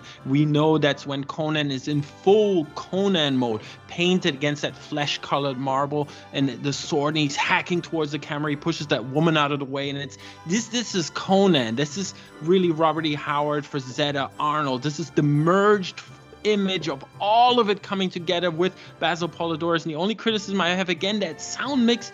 Um, any version I have is just slightly too low when that final anvil of Crom when he, you know, tips over the split pea and hand soup. Uh, it's slightly too low for my taste. It should really crash in, you know, the big drums, and uh, I, I just love that so much. This is when it really all comes together.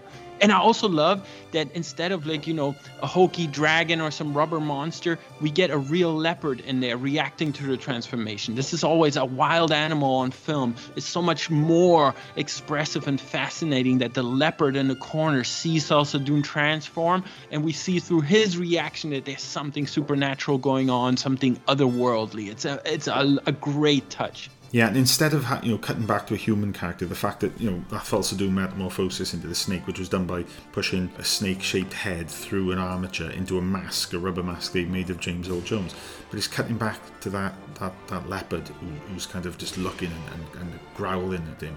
It just gives it that kind of supernatural quality, even more so than the fact that you're watching essentially a man turn into a snake.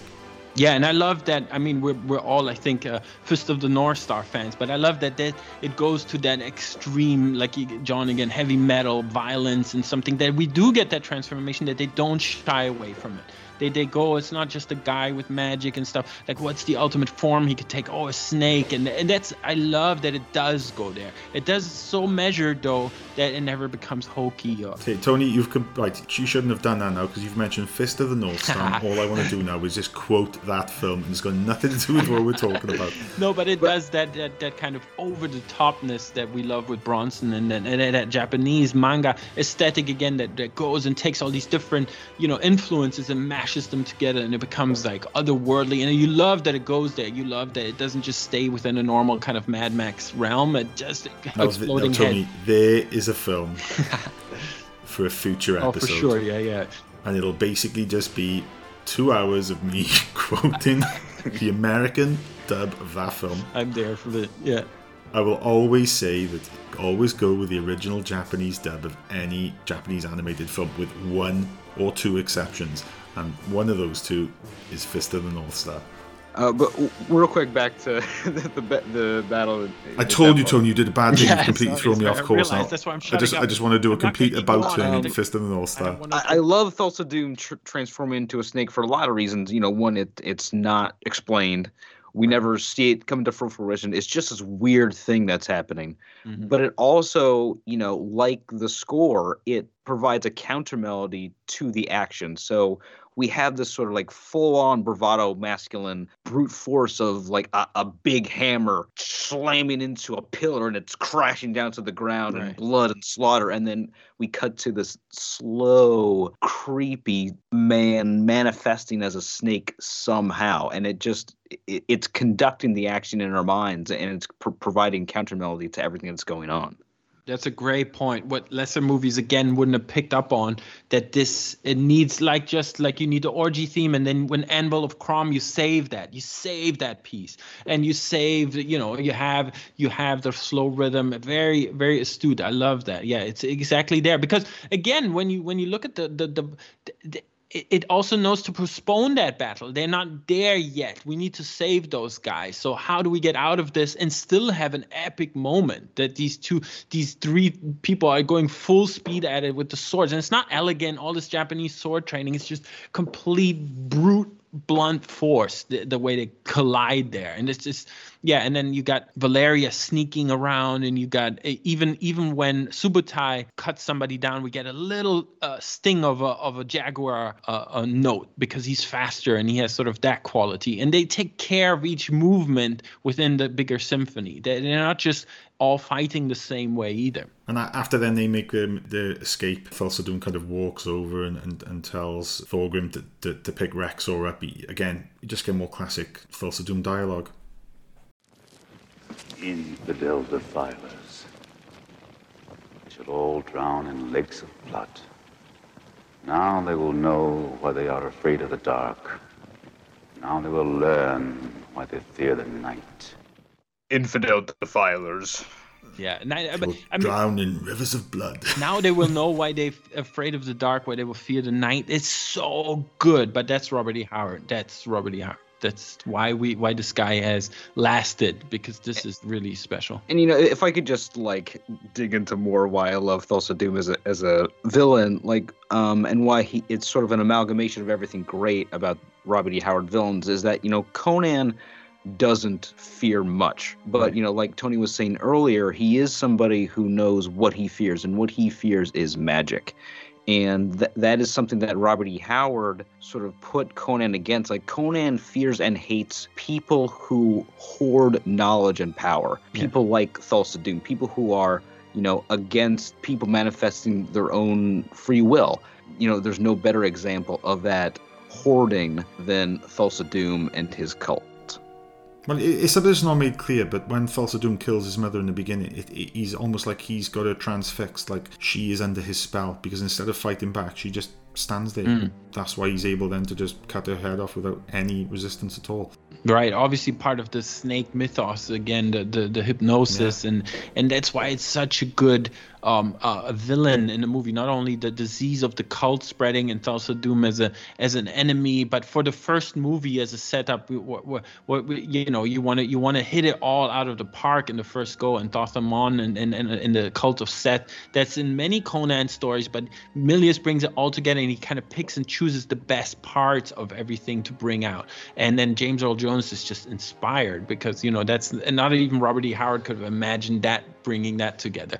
And he says something great too. I don't know whether we mentioned this, but obviously he's Darth Vader, and and that theme will come in later at the very end. But he says, don't the big mistake many people do is to have fun with villains, and you shouldn't t- have fun with them and go into the garrisons. You re- have to take them very serious uh, obviously obviously cast somebody very gentle and nice like him to be a villain and he mm-hmm. goes to all his credit he goes so into it. And he, he makes he sells every single bit of it and and controlling that crowd and really having that pull to draw these people in.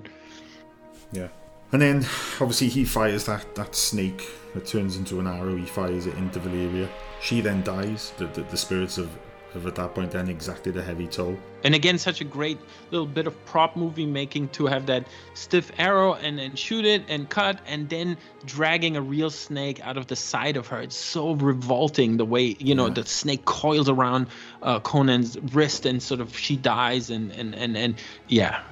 We go from there. Yeah, and it's like it's, it's how far he pulls that snake yes, out of it. Yes. That snake has gone right through her torso. It's this, and then you know you've got the, the scene where they, they put her on the funeral pyre Mako the wizard, he he said that you know no, no fire will burn up there. But then Conan takes it anyway, takes the torch up, and you know he he sets the funeral pyre alight, and you've just got some more incredible Poledouris score. Incredible that part. Yeah, you know, you've got that line from from Subutai, and, and, and the wizard says to him, you know, why you why do you cry? And he says, he is Conan, he is Cimmerian, he cannot cry, so I cry for him. That's amazing.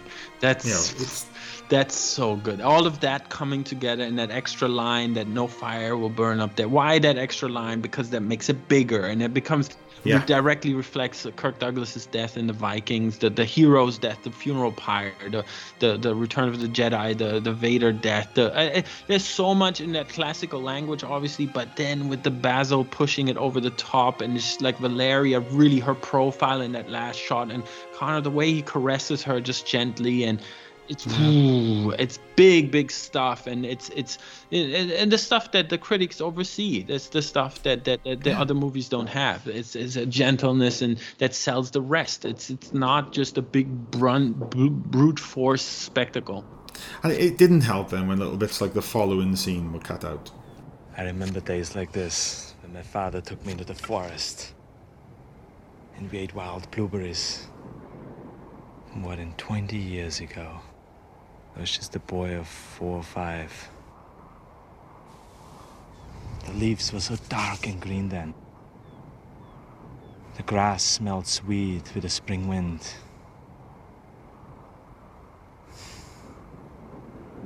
Almost 20 years of pitiless combat. No rest, no sleep like other men. And yet the spring wind blows, Subutai. Have you ever felt such a wind? They blow where I live, too. In the north of every man's heart. It's never too late, Subutai. No. It would only lead me back here another day. In even worse company.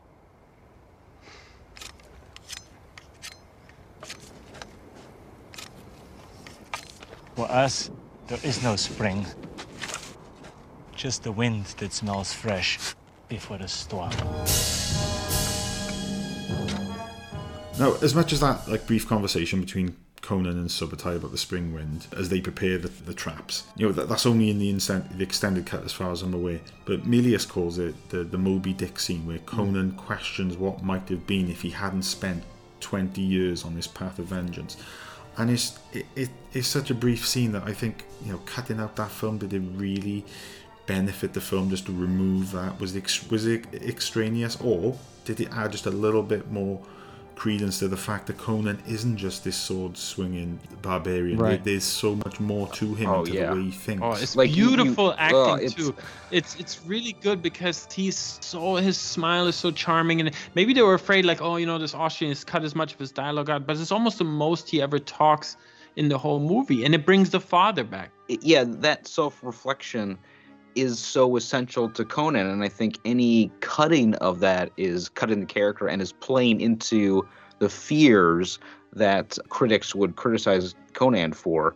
And just you know, the, the spring winds. Like for us, there is no spring winds; just the air that smells b- uh, fresh before the storm. Like it's such beautiful poetic language, but it's also simple enough and immediate enough that we know what they're talking about. Like we feel the deep well of soulfulness and sadness that are in these men after their great and profound loss, and the only thing they have left is to defend themselves. You know, when, when two stood against many. If you've got any question then as to Schwarzenegger's ability to deliver great dialogue, you've then got his his prayer to Crom. Hmm. Right. It's also a Kurosawa lesson that before the battle, there's a moment of calm. It's not them just sharpening the punji sticks.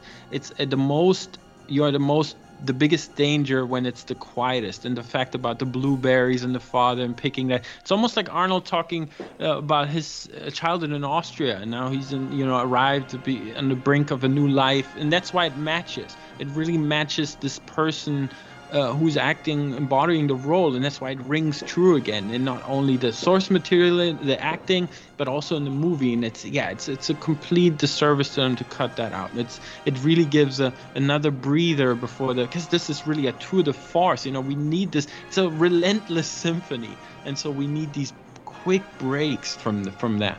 And I think it's uh, cutting that stuff and, and the fear of Arnold's accent. I think that is this constant battle that you know big studios are pushing forward to to sort of create this very predictable, bland view of what stardom should be. Right. And you know nobody could have ever predicted the superstardom of Arnold, but you know here we are. And I think it speaks to how effective, like an identifiable, unique presence on screen can fascinate and transfix audiences. Like, don't be afraid of that accent. Don't be know that that weird face or that strange build. Like, let those let the glory of the uniqueness of these actors sing. It works more often than it doesn't. You know, I, I always find when they look for the next James Bond, they're like, who who famous can we cast? And I'm like, no, not famous again. You know, start with Connery. Start Yeah. with the Panther from a working class background that, that hasn't, the world hasn't seen yet. He he will embody that role. And it's sort of like this here that uh, Gerry Lopez, like how perfect, like right because this guy has already achieved a lot in his a career away from the movie. So he's a, he the way he carries himself uh, it's there. Or Bergman, like I said, dancer. You know, she's graceful in, in combat. She can do that. And this is a great like uh, a, a cast of, of this, and in the right hands, obviously steered with the right sensibility. But that's uh, it's the magic that we talk about when we talk about this movie. That there is really this this sensitivity in each scene, how to handle each part just enough and and, and and and insert these things. And there's no fat to be trimmed. That scene is there for a reason. It has to be shown and and has to be sought out. It's it's beautiful. The way also conan rejoices in battle. Now he's again like you said he's away from the sorcery. He's away from the the the, the melancholy the death. The, now he, he he can rejoice he knows what's coming. That's what he's good at. He's he's back in it. Yeah, and this this is just all just perfect build up then to that that battle at the end, and, and you know the fact that it is, is precluded with the you know his his his, his prayer to Crom. Crom.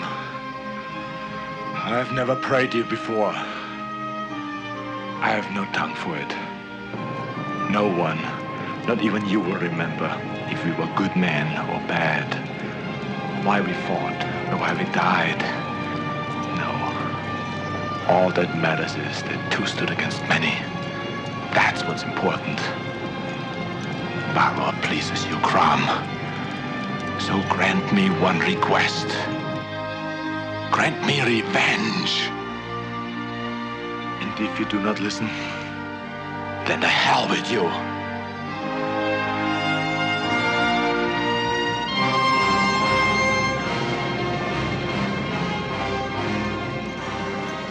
And then you've got the big, you know, the big battle where Thorgrim and, and Rexor and, and Thulsa Doom arrive. You've got Valerie Quennessen's character, Osric's daughter. She's you know, chained to the rock as bait. And then you, you've just got just the brutality of that final battle. And then the, the bit with Valeria appearing, you know, in Valkyrie Force armor Ghost, to help Conan. yeah. Yeah. the Force Ghost. You don't you don't need to question it by this point. You just accept that. Yeah, I this, this just happened. I uh yeah, th- this is one of the moments that hit me again for some reason harder than in any previous moment. I- wrote a letterboxd review for Conan for my viewing in this time, and when Valeria comes back as a Valkyrie to save Conan's life is a rom- is the most romantic moment in cinema history. Like I don't know, Yeah.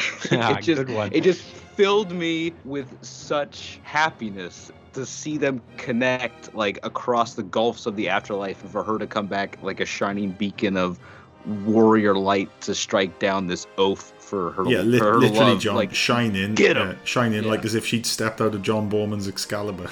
Yeah, and it, it, before you could pause this, before we could, you know, uh, like uh, slow mo, my, my VHS was so terrible from the recording. There was only these production Polaroids. You would glance sometimes and see her in the full armor because it's so brief.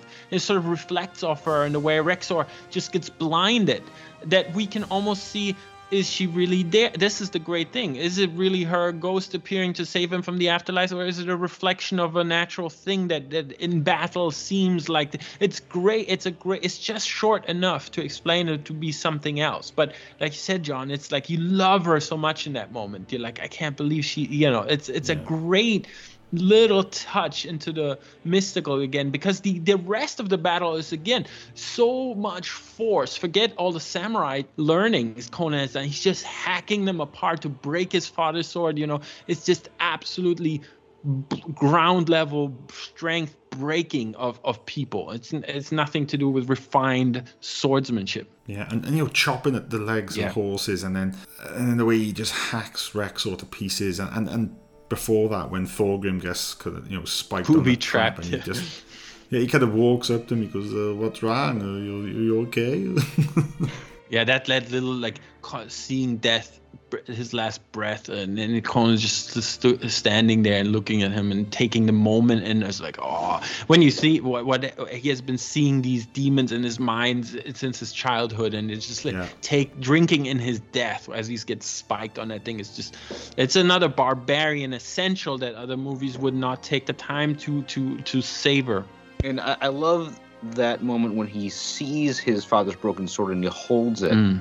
and he contemplates it. And, you know, there's so much symbology right. imbued in, in swords throughout history, but and especially in this movie, you know, the breaking of the sword is is the breaking of his life from the past and the present. Like he his quest for vengeance now is set and there's before his his vengeance and after his vengeance and, and for him to be able to hold that sword in that moment like his victory's not complete yet but it's one of the, it's a profound moment in conan and his journey towards self-realization Yeah, it, it is profound. It, it's Conan who's wielding the Atlantean sword that he's been using on his quest for revenge. That is the sword that breaks his own father's sword.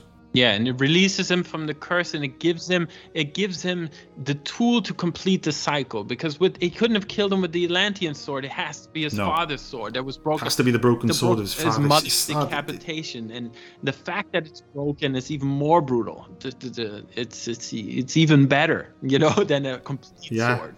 It's even more barbaric. It's um it's amazing. Now, as I said, you know, the, the, the ending that we're discussing here is the extended ending with you, you've got that bit where Thulsa Doom, as a, as a sort of last gasp, he, he tries to kill Osric's daughter with the, with a snake arrow, but Subutai stops with the shield. At that point, she, she's pissed off then. It's kind of broken the spell because it's as if then, you know, Doom trying to kill her with a snake arrow has kind of shown her that her sort of devotion to him is, is all for nothing. She then, you know, uses her knowledge of the Mountain of Power to take Conan there.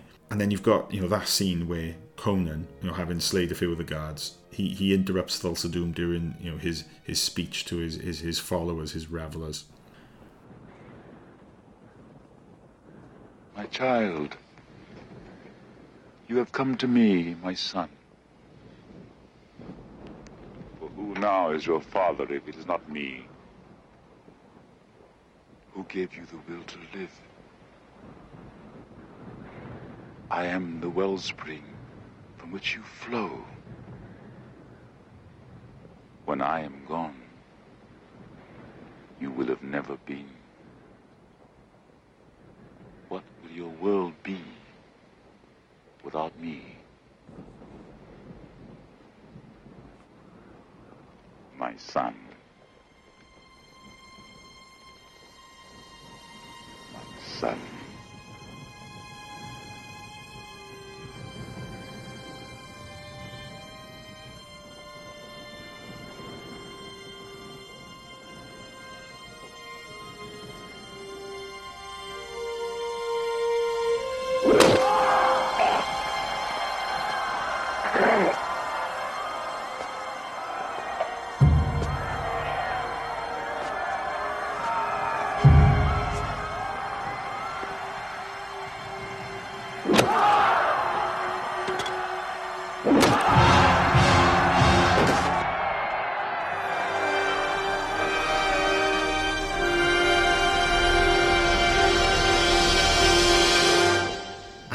Just as you say, Tony, that he uses the broken sword. But before that, you've got the bit where he says, "My child, you have come to me, my son," and and then that whole again perfect dialogue from from James Earl Jones, The Vader echo. and and the fact that Conan is is almost contemplating what he's saying, you know, seeing that yeah, you know, without you, what would I have been?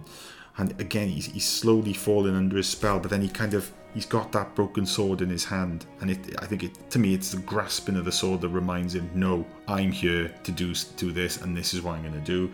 And then he hacks at his neck, with a broken sword, and then he turns around, blood spurting, and the way, the brutal way in which he hacks the head off, and the, the sound effects is just so convincing. Yeah, and it's the perfect mirror again, a side by side I did uh, uh, uh, uh, quite a while ago because obviously you get the Milius connection to Apocalypse now as uh, Martin Sheen steps out completing the killing of, of Colonel Kurtz and you you reveal the camera pans in the exact same way revealing the steps and the candlelit followers below. The, the the the spell is broken of the cult followers and he releases them through the murder of Kurtz the cult leader.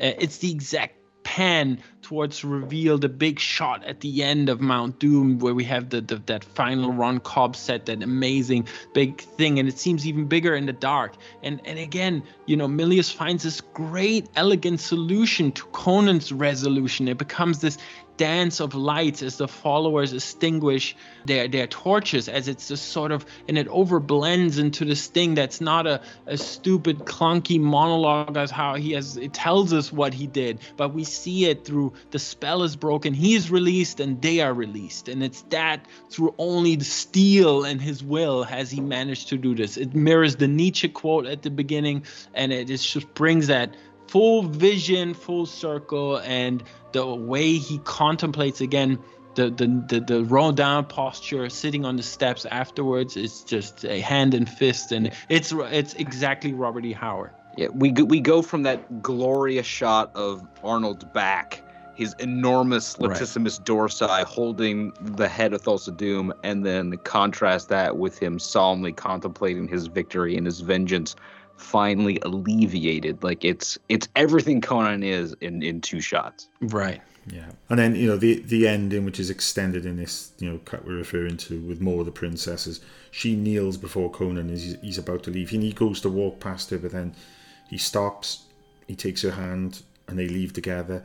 And, and this is after that bit where he's he's thrown the torch, kind of sets you know Ron Cobb's amazing creation of light, and Poledouris' score here, if, if the Tree of Woe is, is one of my favourite pieces of score because of how well it conveys what it's supposed to do, like the heat of the sun, this is my favourite part of the score in the entire film, the bit where it just swells to this incredible crescendo, and then boom, we're done, and we've got the end coda with the wizard's narration, and we see King Conan and what could have been. Yeah, the image that haunted me as a child forever. I love that it was there. I wanted nothing. I think this is again uh, uh, taking in an, a knowledge of that epic language of the Hal Foster, of the Tarzan, of of of, of that brotherhood that Frazetta knew, that the, the people that recognize this as as children are fascinated, carry through their whole lives. That Knew, and when it's finally put here, eh, very. I mean, it, you can count it on three fingers the times it's been employed in the cinema in this genre, especially. That when we see it, and he and he really does it. That Conan with the beard, and there's some production stills without the beard, but it's just perfect because we see it's we see what the, the breath in between when he becomes king, and then it mirrors the, like like John said the Osric the hollow halls of, of that victory. It's just if there's no Valeria, you know, and then it just becomes and he, he it's just a fantastic. I love that it's there and it, it's a resolution. It gives some kind of resolution to that ultimate disappointment that we didn't have more. Because you know the intention on Milius's part always was that that first film would start a trilogy. The first film being about strength, the second would be about responsibility, and then the third film would be about tradition and loyalty. And this film, you know, it was released on May 14th, 1982. It, it was a hit and certainly a very important part in the period where Arnold Schwarzenegger's career hit a steady ascension throughout the you know the early to mid 80s. It was then followed up two years later by Richard Fleischer's Conan the Destroyer in 1984 are we agreed, gents, that this isn't really the sequel that this oh. first film deserved? oh my god! And is that the, is that the biggest understatement I've said? I I I, so have far? a I have a soft spot for Conan the Destroyer. I no, think, you have I to think, leave. I think Grace Jones is a hell of a lot of fun. I I think it's great anytime Arnold Schwarzenegger picks up picks up a sword, but I've divorced it in my brain from Conan the Barbarian. There isn't a sequel to Conan the Barbarian. There's just this other movie that is in the same realm as Beastmaster and Red Sonja and Hawk the Slayer over here, Conan the Destroyer, and there's also this other thing that I can't remember from 2011. Hmm. It's also very separate. Oh yeah, I never heard of anything. Yeah. so it's almost like I mean Richard Fleischer. I love uh, Fantastic Voyage, Vikings, Twenty Thousand Leagues Under the Sea. I love Richard Fleischer. It's been uh, in, in a different way part of my childhood, and it's not Oh, a the, bad the, the, choice. Vi- on, the Vikings was one of my favorite Right. films growing up, and you know, directed by Fleischer and cinematography Yeah, Jack by Jack Cardiff. Cardiff. Yeah. Now, Jack Cardiff, he did the cinematography on Conan the Destroyer. yeah, and First Blood Part Two. Yeah, but the rest of the film, ugh, No, it's it just, it's just the PG. Obviously, we we always blame ET and the quick money and and and you know and and and Dino's Italian production methods of just yeah sell it out whatever we don't care really about it. And um, this is all really true, and it's it's a shame that they were.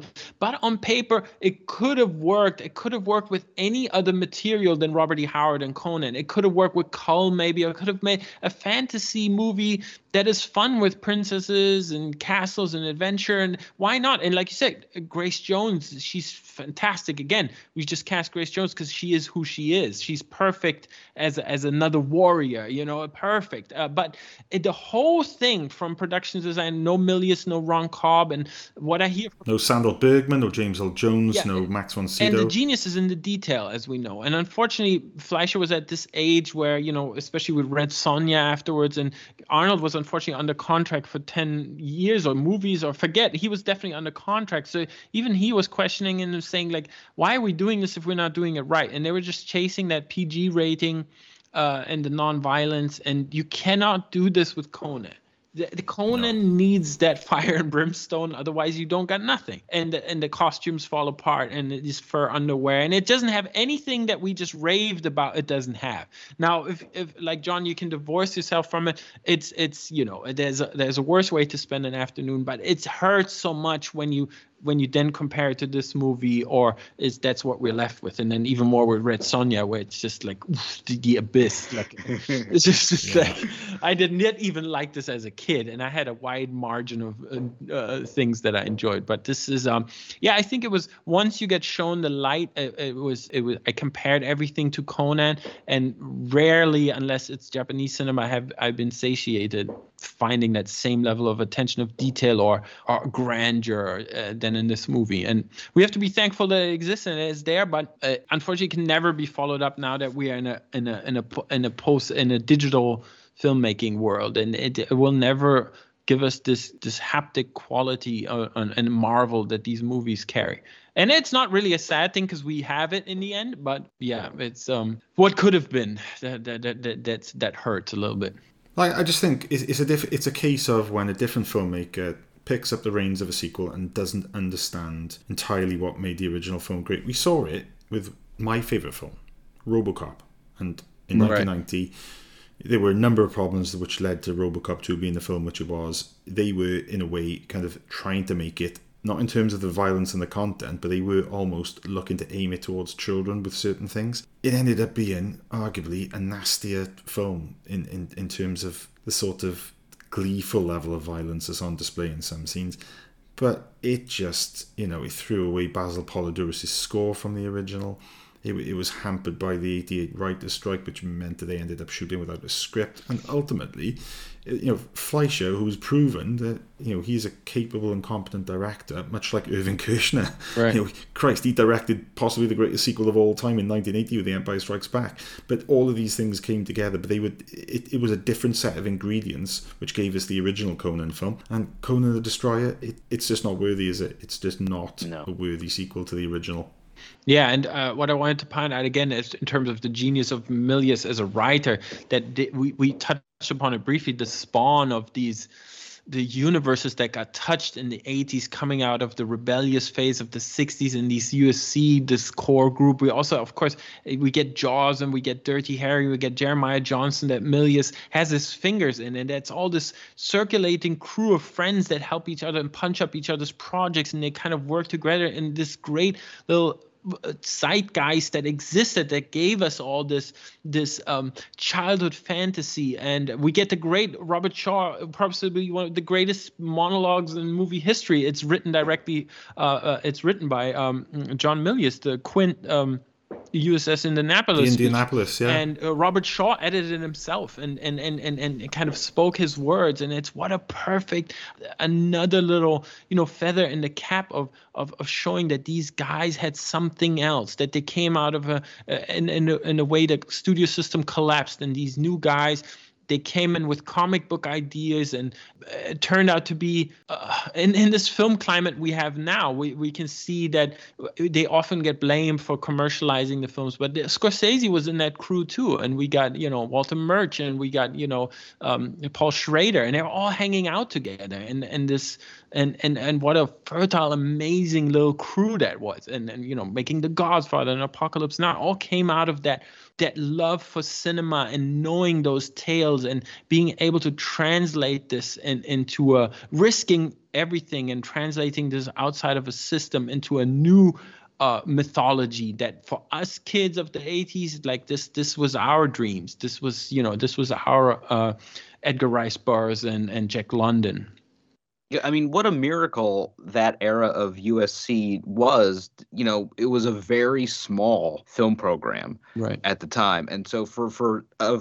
program that small to get that crew of people who were all so talented and all loved film so much and they would go on to like ignite our imaginations. Like I sure as hell wouldn't be here if that crew yep. hadn't hadn't met, you know, at that time. And you know, I'm so thankful that they did. I'm I'm so thankful that that the many dominoes had to fall for Milius to be at the right place in his career at the right time, for Arnold to be the right age, the right maturity to sort of finally take his career in the direction needed to go.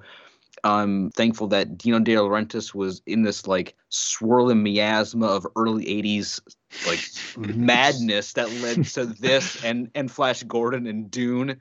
The yeah, Conan, let's do it. Like it's right. yeah. it's kind of magic. Yeah, for sure. And you know, again, you know, we go back to that you know circle of friends, the directors from USC that you know we we, we talked about on, on the Star Wars episode. It came up again on the recent Godfather episode, and, and you know, so many great films which are so important to us have come from that particular set of filmmakers. Conan the Barbarian. It's on paper, it, it's got that air of B movie to it, but there are things in it for me, certainly, which elevate it far beyond that. It is quite sparse in terms of dialogue, but what dialogue is there is so well written, and in you know in, in parts you know, it, it's almost poetic. Certainly, everything that Thulsa Doom says. You've got one of and I and John, you and me have discussed this privately recently before the recording of this episode. One of the all-time great movie scores, Basil Poledouris. He literally knocks out of the park here. This is such such an epic and and at times beautiful and like you say, Tony, when you've got the the funeral pyre scene, just rousing and moving score. This is just perfection. Yeah, and Poledouris was also in that crew. He was a filmmaker. He directed movies before, you know, and, yeah. and Milius goes and trusts his old friends. And he's like, I know you can do this. You can do it. Yeah. And he just gives this trust to his friends and it spawns each other. The, the, disappointment of you know this massive task of finally bringing conrad's vision to the screen with apocalypse now and then not even getting a nod at the oscars being passed by and then taking this time out for him to make a personal movie about his loss of his time as a surfer and seeing that crew pass by and that time of life changing and that being butchered again by the by the release of the studios. And and then him just this journey of a personal filmmaker to coming to this source material and then and then picking up his friends and his his crew and and and making everything work towards this uh, like you said on paper but what a disaster waiting to happen. I mean, this is you can do any kitchen sink drama or, or, or drama that between people. That's easier to do. Even comedy, that's such an impossible genre. But this has just, I mean, traps at every turn. This could have been the most hokey, horrific, like any of the the, the pretenders, right? I mean, it, it just falls off a cliff. That genre. It's not even. There's no middle ground. It's just the best and straight up awful right away. You know, and uh, it is stands alone and unique and we cannot repeat it and it becomes more and more special over time and it hasn't lost a step. I, I feel a real love for it now. Like I, I never used to this used to be entertaining for me but i love arnold i love milius and these guys are leaving us and and they're gone and it's not only a childhood and connected to experiences watching this with my father or, or my personal thing but it's also i recognize the men they they they were that i wanted to be that language of how you shape yourself and how you carry yourself. Obviously, not to this degree, but this has all everything that meant anything to me, uh, and and to see it hold up where many movies don't uh, that we had an experience with this is this is has not lost an inch in a step this is still a masterpiece yeah agreed and i just i just wanted to say you know it's it's such a testament to Milius is not only his eye for talent, getting Ron Wood, um, getting uh, Yamazaki mm-hmm. to do the the fight choreography and and casting these non actors, but also it's so rare for a writer so good to know when to not write. Right. You know, he he was good enough to write that speech in Jaws, but when he's writing or at least taking the elements of Oliver Stone's script and saying, "We don't need this. We can just get by with, you know, 10 minutes with no dialogue and just have Basil Poledouris fill in the emotion, have the the physicality tell the story." that's an incredibly rare thing for a writer to be able to like especially for somebody like Milius who seems to have an enormous ego for him to be like, no, we don't need my voice right now. Let the visuals tell the story. And it's it's what it's part of what has made this movie stay with me for so intensely all my life. In the sort of busy, hectic thing of our lives, sometimes I, I can find the idea of prepping for an episode daunting, especially when we've got several stacked. But this one, much like Blade Runner and and before that, you know, our recent Star Wars episode prepping for it has just been an absolute pleasure. And, and in, in a couple of weeks since I, I first, you know, started by just my, my rewatch of the film, and, and God knows how many times now I've re-listened to Basil Poledouris' score in the, in the last couple of weeks. It's just, in a good way, got under my skin again, and it's just kind of reminded me how much I love this film, how important this film is to me, and just what a unique film it is. You know, in, in the sort of pantheon of Arnold Schwarzenegger classics, you know, I, I would be hard pressed not to include this in any kind of top five films you know from the 1980s or Arnold Schwarzenegger films. Oh, but for me, it's like a top 10 of all time. I, I yeah. hold it up to anything, any Bergman, any Fellini, any even Kurosawa. It doesn't surpass a Kurosawa, but it can stand next to it proudly. Yeah, it absolutely holds up, and I've always maintained this. And this is, like I said, this is something I pass on to my daughter. This is something where you would normally go shriek away from. I mean, look at all this blood and guts and machismo and something, but I find I, I just want to uh, uh, pass on this love. There's so much more in this than the the the, the reviews saw at the time. And even if you look at which I never do, but of course for this uh, preparation, you kind of you glance at some horrific scores or dumb meta scores that we live in now in this idiotic tracking world. Uh, you just like you just get mad all over again. You're like, guys, this is an 11 out of 10. This is not 66% anywhere. this, is, this is just absolutely. And people go, oh yeah, you had the roadmap of Robert E. Howard and Frank Frazetta yeah, look at that mountain to climb. What a nightmare. I couldn't sleep a day in my life to step in those footsteps. It needed that swagger that somebody like only a Milius or uh, Arnold Schwarzenegger could fill. Like, yeah, like, yeah, I, I laugh at you, Crom, right? Like that attitude needed to be in making of this thing. Otherwise, you fail. You fail. Yeah, and you know, like you, you say about the Kurosawa comparison, you just scratch beneath the surface of this film, or just or just watch it like with an open mind, and you'll see that there's a lot more going on aside from just sword and sorcery, you know, and hacking and slashing. And you know, it's a meditation on life and death and responsibility, and there's little things in it which you can pick out, which you can see were taken from Seven Samurai, which were, you know, you know, hint at stuff that's mentioned in Red Beard, and it's it's just it's so much more than what it appears to be, you know, on the surface. And I'm just glad, guys, that uh, you know the three of us have been able to get together to sort, sort of share our love for, for, for this film. Yeah, thank it's you for been, the invite. Yeah. Sorry, sorry. My, uh, no, I off again.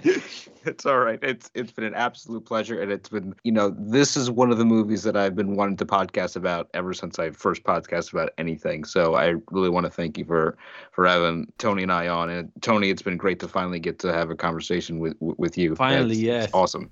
So, gentlemen, where can people find you on social media if they would like to impart upon you their own interpretation of the Riddle of Steel? Uh, I'm at uh, Quasar Sniffer on Twitter and Instagram. I'm on Studio T Stella. Anything else is an Italian restaurant. Uh, needs that tea. Unfortunately, it's all been taken. And yeah, I think what what it's it's to echo that all again to come from this crew of, of podcasters and uh, film lovers and and and wrong reel crew and then the the the pink smoke crew and and the film 89 crew. We all have uh, a similar thing, and that we can come together and that you can host this is fantastic because this is obviously a prime cut of an episode that uh, is, um, has been dealt with many times, but I hope we could add something, a new dimension that hopefully echoes everybody's sentiments, but also told a little bit of a personal uh, involvement in this, because in the end, it's a personal movie too. It's a personal movie for these guys, and, and that's felt in there. It's not just you're know, a fantasy epic. So we'll post yeah. I'm sure many side by sides or kind of illustrating that um, a little bit like we always do on Twitter. So it's always nice to have something to look at while you follow the the episodes or listen to it. It's certainly very personal for me too. Yeah, and, and if people listen to this now have enjoyed it and think we've done the film justice, which I hope we have, please leave us a positive review on Apple Podcast. That really would mean a great deal to us. We've had a, a couple of really great and, and humbling reviews left recently. And if you want to get hold of me on Twitter or Facebook, I'm at Sky Movies, and you can find the rest of the Film 89 crew and our writings at film89.co.uk. If you want to email us, it's admin at film89.co.uk, and you can find us on Twitter and Facebook at Film89UK. So there we go, guys. Another one struck off the bucket list. It's been an absolute pleasure. And until next time, stay safe. At this point, I usually say stay classy but instead we're going to hand over to our friend the wizard. So did Conan return the wayward daughter of King Osric to her home, and having no further concern, he and his companions sought adventure in the west. Many wars and feuds did Conan fight. Honor and fear were heaped upon his name. In time, he became a king by his own hand. This story shall also be told.